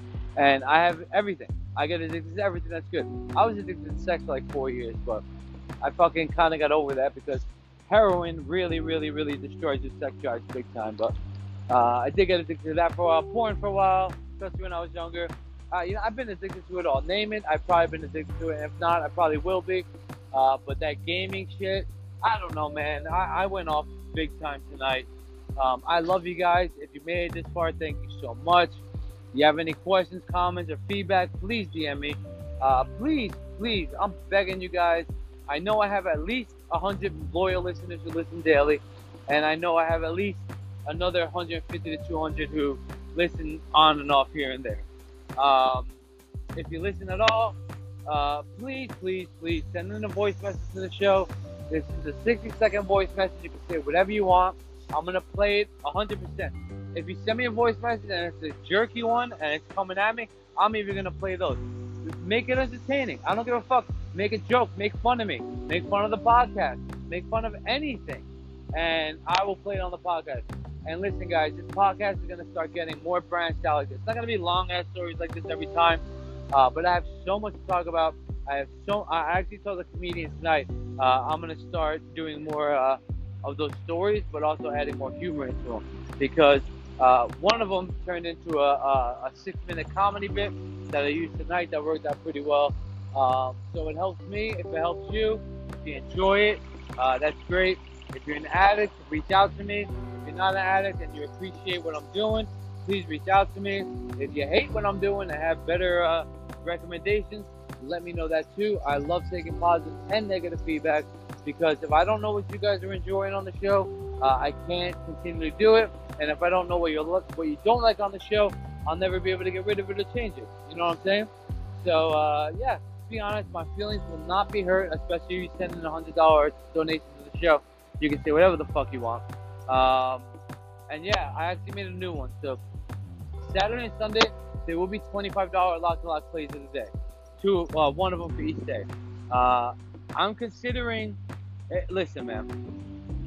If anybody donates hundred dollars or more between now and the time I record the pick parts of this podcast for both days, I will give out both of them Saturday and Sunday completely for free. Okay. Uh, if you guys want to get together and like four you want to do twenty five dollars each, do that. Uh, if you're interested in doing that and can't find three other people, DM me and I'll hook you up with anybody I know about. Um, and because I, I listen, guys, all three of those picks, especially the Pittsburgh Penguins uh, picks, could have been Locky Lock picks of the day, um, big time. But uh, yeah, I just felt bad. I want, like, literally, I got a message. Uh, I don't want to say from who. Uh, from uh, right before I released the pod, right before I started recording. Sorry, and he said to me, he's like, "Listen, I'm a small time better. Uh, I don't have a lot of money, but uh, I only listen to your picks and take your picks, and I appreciate it. And I don't want to leave that guy out from the lockout to the day. He listens daily, religiously. I love that. I appreciate that. And I just feel terrible uh, leaving him out, man. So uh, if anybody wants to donate an extra $25 for this guy, um, I'll even hook you guys up and he can say thank you to it. I know he'll be more than appreciative. Uh, the other thing is, there's $25 for each of them. If you want to go ahead and uh, get both of them for a discount, go ahead and send $40. Um, I'm gonna have to say this again tomorrow. It's just way too late. Nobody's gonna hear this. Send forty dollars in uh, by Saturday by two o'clock in the afternoon, and I'll send you both of them for forty dollars. If not, that's twenty-five each. Um, or you can always three people have done this so far. Send in uh, one-time $100 or more donation to my Cash App, and you will receive every log of video today forever for the remainder of the podcast, forever. All right, I'm gonna cut this off, guys. Uh, I'm going to talk a little bit more about the Lock Lock picks of the day and how they're going to work next two uh, in the picks portion of this. Uh, if you made it through this last hour and 45, 48 minutes and listened to the entire thing, I know it got a little bit uh, sidetracked, a little bit boring uh, through some parts of it, but listen, man, this was a long one. I was walking the entire time, and uh, you get distracted sometimes. I love you guys so much. Thanks for listening. hit me up on Twitter, and I'm begging you guys to start sending in more voice messages. The only one who ever did it was Charlie, my man Charlie. Not only does he make a monthly contribution to the contribution to the show, not only does he send in the only voice message, not only does he always retweet all my shit on Twitter and like everything and all that good stuff, uh, but uh, he might be the number one loyal listener. I got about 15, 20 of you guys that I really love. Okay, I'm done. I'm done. I'm sorry. I'm sorry. I went crazy. And I still have so much more to say. 49 minutes plus the one hour, one hour and 44 minutes, 49 minutes. Not bad, right? All right, guys. Listen. Thanks as always for listening. Thanks for anybody who supports, uh, supports the uh, podcast financially. Uh, thanks to anybody who DM me. Thank you. Thanks to anybody who sends me five dollars to fifty dollars tip. Thanks to the four people who send hundred dollar donations. Thanks to the one guy who sent a two hundred fifty dollar donation.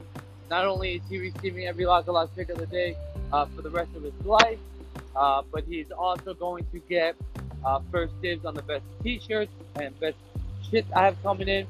He's also getting all that for free. Um, he's also getting. Uh, he's invited to be a guest if he'd like on the podcast for that. Um, and uh, if he ever comes to New York City, I offer to take him out to a nice steak dinner. So listen, man, you take care of the podcast, especially big time like that, you guys, and I will take care of you. It'll be worth it. Uh, and it'll be worth it for more than fucking three Locky Lock picks in the day. I will take care of you. You have no idea how good of a heart I have and how much a 250 to fucking $1,000 donation would mean to me and the podcast. Literally, one $1,000 pot. If you can get four guys to do 250 each, I'll count that as one 1,000 that each of you gave me a thousand. Okay.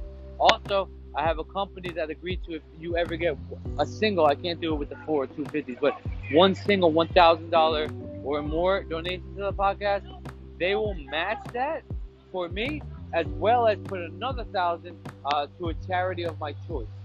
So, listen, man, there's a lot of good that can be done here. This podcast is expensive. Uh, my next payment uh, is not due until fucking uh, what is it? The first of April, 2020, um, and that is a $1,500 payment. Uh, I'm going unlimited, and then I have one more $500. It's gonna be cost me about two grand and a little bit more for extra shit uh, next year. So, uh, so I have to pay that. I'd love to have that by by December. So if you can help out, I fucking appreciate it. I love you guys. If you can't, that's cool too. Uh, but yeah, I'm just getting on the bus now, so uh, don't want to be creepy and fucking talk out loud on the bus like some people like to do. So rude. So uh, I'm gonna end it here. Uh, yeah, hit me up. And the voice messages are important, and the tips and donations are important. So I'm gonna wrap it up here. Do the pick portion now, and uh, I'll talk a little bit more of the Rock a Lot pick, uh, how they're gonna work Saturday and Sunday. Uh, now, love you guys. You're the best.